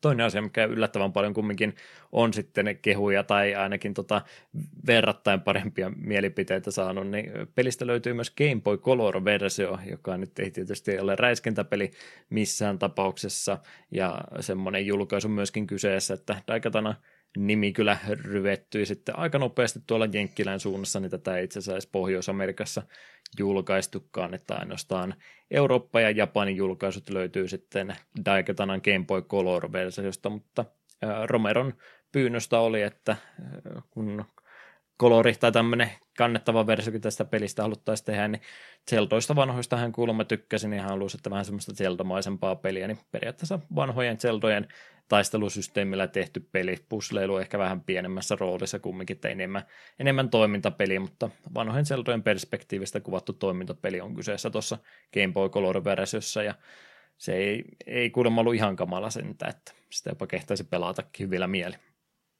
Hmm. Ote, otettiko me sittenkin etu väärä peli? Ajattelen sitä vaihtoehtoista aikajatkumoa, jossa me oltaisiin koko jakso puhuttukin tästä Game Boy Color-versiosta. Sekin olisi varmaan ollut ihan mielenkiintoinen. Voi olla, enpä kyllä uskonut, että Game Boy Color-versio on se the paras versio. Mm. Joo, oma kokonaisuutensa kumminkin kyseessä. Muuta materiaalia sitten oli niin sarjakuvaakin yhden eh, promojakson verran siellä yritettiin tästä julkaista, mutta se ei sitten myöskään juurtunut, koska ei Daikatanasta mitään isoa nimikettä koskaan tullut, niin ei ollut syytä myöskään sarjakuvaa tästä jatkaa. Mutta mut, se mielenkiintoisen asia, mitä peli ympäriltä löytyy, ja jos peliä haluaa ää, mahdollisimman kauniissa muotissa lähteä tänä päivänä pelaamaan, niin tästä pelistä löytyy sitten ää, fanien tekemää päivitystä. Pelin virallinen viimeinen päivitys 1.2 julkaistiin syys-lokakuussa vuonna 2000, eli ää, reilu vuosi anteeksi, puolisen vuotta about julkaisun jälkeen, niin 1.2 asti päivitettiin ja sitten siirryttiin tekemään jotain ihan muuta projektia, Daikatana unohdettiin, mutta fanit on sitten tehneet oman 1.3 päivityksen ja tarina väittäisi näin, että yksi näistä kehitteistä niin oli, joka tätä liikkeelle laittoi, niin oli tehnyt ihan sellainen, että oli Romerolle laittanut viestiä, että hei, olisiko mitenkään mahdollista, että saisi jonkinlaista lähdemateriaalia Daikatanasta. Jotain kautta hän haluaisi vähän yrittää fiksata sitä peliä, ja Romero oli sitten kuulemma pistänyt hänelle, että siinä, siinä on peli, tee, tee mitä haluat sillä. Ja muuten, muuten hieno ele, mutta oli kuulemma semmoisessa muotissa, että sitä ei oikein pystynyt pystynyt semmoisenaan käyttämään, niin hetkeksi aikaa unohdettiin koko projektin tekeminen, mutta sitten kun uusi innostuksen puuska vuosia myöhemmin tuli, niin sitten, sitten kaivettiin siitä tästä formaatista kaikki mahdollinen irti siinä muodossa, kun se vaan pystyy saamaan, ja fanit rupesivat sitten sitä omaa epävirallista 1.3-versiota tekemään tuosta pelistä, ja tietysti resoluutio käyttöliittymään muiden päivitysten ohella se iso juttu oli nimenomaan tämä tekoäly kaverien kanssa pelaaminen. Ja, eli he olivat siis tehneet vaihtoehdon joko sen, että no, tämä tähän peliin kuuluu, mutta kun ne ei oikein toimi hyvin, niin ne ovat yrittäneet tehdä tuossa päivityksessä niiden kaverien kanssa pelaamisesta niin tuskatonta kuin olla ja voi, ja ilmeisesti aika hyvin ovat siinä onnistuneet, eivät ole ihan kaikkia mahdollista jumittamista, tökittämistä saaneet siitä kumminkaan pois, että sitäkin vielä silloin tällöin tapahtuu, mutta paljon tottelevaisempia ovat ainakin nämä kaverit tuossa 1.3-versiossa, ja halutessaan voi niillä laittaa myöskin sillä, että ei tarvi heille mitään ekstra juttuja jakaa ollenkaan, että ne on ihan kuolemattomia kavereita, niin eivät kuole ympäristöelementteihin, plus sitten se, että heille ei tarvitse aseita, varusteita ja muuta jakaa, että ne on siellä kuolemattomia sotureita sun perässä, jotka voit sillä unohtaa sinne taakse pyörimään. Tai sitten, jos oot jo niin traumatisoitunut niiden olemassaolosta, niin sä voit ne sitten halutessasi myös poistaa pelistä kokonaan, että ne ilmaantuu ainoastaan noihin välivideoihin, mitä silloin tällöin kenttien välillä tapahtuu, niin niistä pääsee halutessaan sitten kokonaankin eroon ei välttämättä se versio, kun Daikatana lähtee kokemaan ja haluaa itse selvittää sen, että minkä takia tämä on niin epätykätty peli kuin olla ja voi, mutta jos pelistä oikeasti nauttia haluaa, niin tämä kyllä kuulostaa paremmalta versiolta kuin mitä he itse saivat aikanaan tehty. Mm, sepä. Koska niin kuin me aiemmin sanoin, niin peli alkuun vaikutti vain tyyliseltä ja sitten tuli tekoälykaverit ja karutatus paljastui. Mm. No, nyt kun on sitten ihan oikeasti sitä Daikatanaa tullut pelattua, niin minkälainen fiilinki nyt ei tule sitten lopulta jäikään, että kehtääkö tätä jollekulle samanmoisella, samanmoisella aatoksella testaatavaksi kehottaa, että ottaa itse asiasta selvää, niin aikooko Eetu minkälaisen ohjeen antaa kuuntelijalle? No siis, niin kuin vähän tuossa äsken jo sanoin, että me, me odotukset oli ihan sitä, että tämä tulee olemaan aivan käsittämätöntä roskaa alusta loppuun. Mutta alkupuoli pelistä, joo, se oli tylsää ja ei kauhean hyvää, mutta ei se niin kuin vielä hangannut niin pahasti vastaan. Ajattelin, että onko tämä peli nyt mainensa arvone. Mutta ne pirun tekoälykaverit. Et ne, ne on niin kuin se viimeinen niitti, mikä vie kaiken pelilon tästä, että se on vaan, se tekee pelaamisesta tuskallista ja jos tätä peliä haluaa niin kuin kokeilla, niin ottakaa, että se on taas alennuksessa 80 sentillä. Se on suhteellisen sopiva hinta tästä pelistä. Siinä ehkä vähän yläkanttiin. Ja ladatkaa suosilla vaan tuon fanipöydässä, laittakaa ne kaverit pois. Jos te haluatte jostain syystä niin nähdä tämän pelin tarinan kuitenkin jossain muodossa. Mie en tätä peliä voi niin kuin suositella sellaisenaan pelattavaksi ne aikaverin kanssa. Ne jätti minun pysyvät arvet. Ei jatkoon. Ei jatko. Itse lähdin ei-rintamalla automaattisesti liikenteessä, ei missään tapauksessa, mutta, mutta, mutta vähän, vähän siitä ollaan ylöspäin rankingissa nostettu kumminkin, että kun siitä lähtee liikenteeseen, että peli on aivan kamala, kamala tapaus, ei kannata ikinä pelata yksi kaikkia koen surkeimmista peleistä, niin eh, ei ole missään tapauksessa maineensa veroinen peli, kun tuomalle linjalle lähdetään. Mulla on vähän jäänyt tämmöisestä omasta pelaamista kyllä fiilis siitä, että siellä enemmänkin toivottiin vaan, että Romero floppaisi tämän pelin kanssa ja sen takia tämmöisiä, tämmöistä vähän niin kuin hyperbowl-efektiä tapahtunut, että yritetty sitten haukkoa peli ehkä syytäkin suota aivan maailman syvimpään marrekoon kuin mitä vaan mistä ikinä löytyy, niin ei tämä peli ole missään tapauksessa niin kamala teos. Onko tämä hyvä peli? Ei, ei, ei missään tapauksessa. Peli on paikoitellen ok ja paikoitellen omituisen epäpätevä peli. Nimenomaan tuo tuommoinen tekoälykavereiden jumittaminen ja muu, niin kuin, sitä ei voi kauneusvirheeksikään laskea jonkun Bethesdan peli, jos siellä joku karhu tai puu tai joku juttu klitsailee maailmassa, niin se nyt vielä voi argumentoida, että joo, onhan se kuin virhe, mutta se vähän niin kuin tuo luonnetta tälle pelille lisää, niin toi tekoälyjen jumittaminen, se ei, se ei tuo luonnetta pelille, se on vaan aivan törkeä, törkeä virhe, mikä tuossa pelissä on, mitä ei voi anteeksi antaa. Mutta se, mitä se iso miinus laittaa, niin on siinä sen verran plussaa kumminkin, että ei tämä nyt ihan katastrofaalinen tapaus ole, niin sen takia sen ei ehkä statukselle tämän kumminkin tule nostamaan. Ja on kumminkin mielenkiintoinen tapaus pelien historiassa, niin ehkä, ehkä minäkin kehottaisin, että ei, ei pelkästään sitä toisen käden tietoa näissäkään asioissa aina käyttäisi, vaan ottaisi jo aiheesta oikeasti selvää. Niin Daikatanan varmaan halvalla Steam-aleesta saa, niin ei muuta kuin kokeilu, lähtee heti pelittämään ja jos sitä vielä haluaa oikeasti nauttia, niin sitten vielä tämmöinen fanipäivityskin olemassa on, millä sitten pelistä pystyy enemmän nautiskelemaan. Ehkä oli minun vastaus tällä kertaa. Vähän edes eri mieltä. Mulla jopa mm. pelaaminen paikoitellen maistuikin.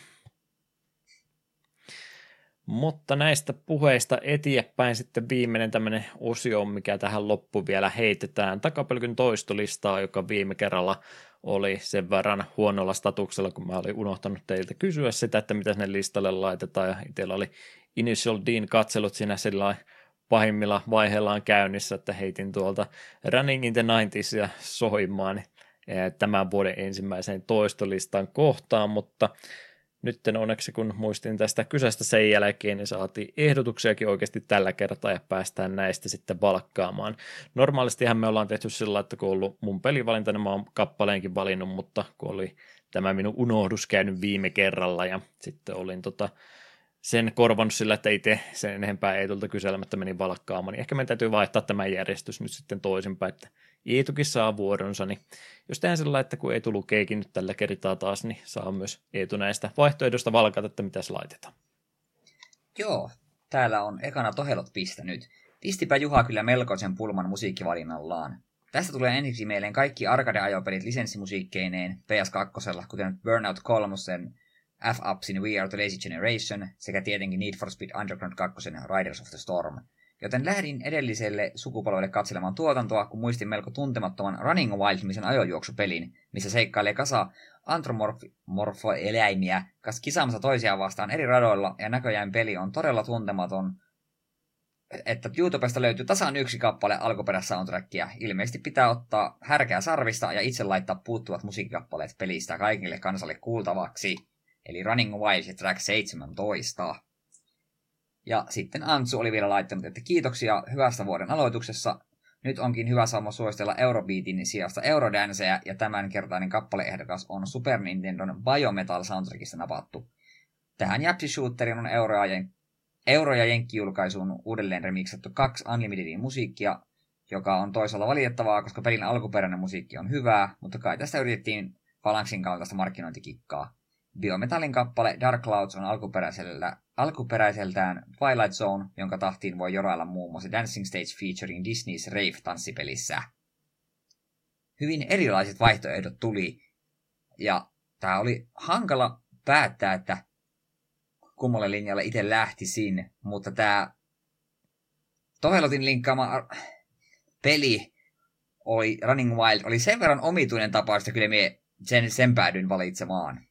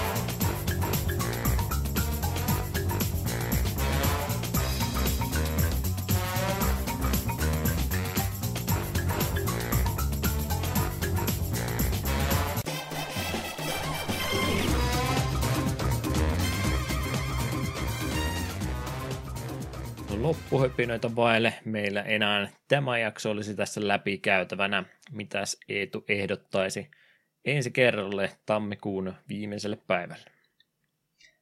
Joo, seuraavana meillä olisi vuorossa Banjo Kazooie N64. Meillä tuossa vähän aikaista oli useampi N64-peli putkeen ja nyt tuli pieni tauko. Ja me suoraan sanoen tarvitsin myös vähän semmoisen paletin puhdistuksen Taikatanan jälkeen. Halusin valita pelin, minkä me uskoisin olevan äärimmäisen hyvä.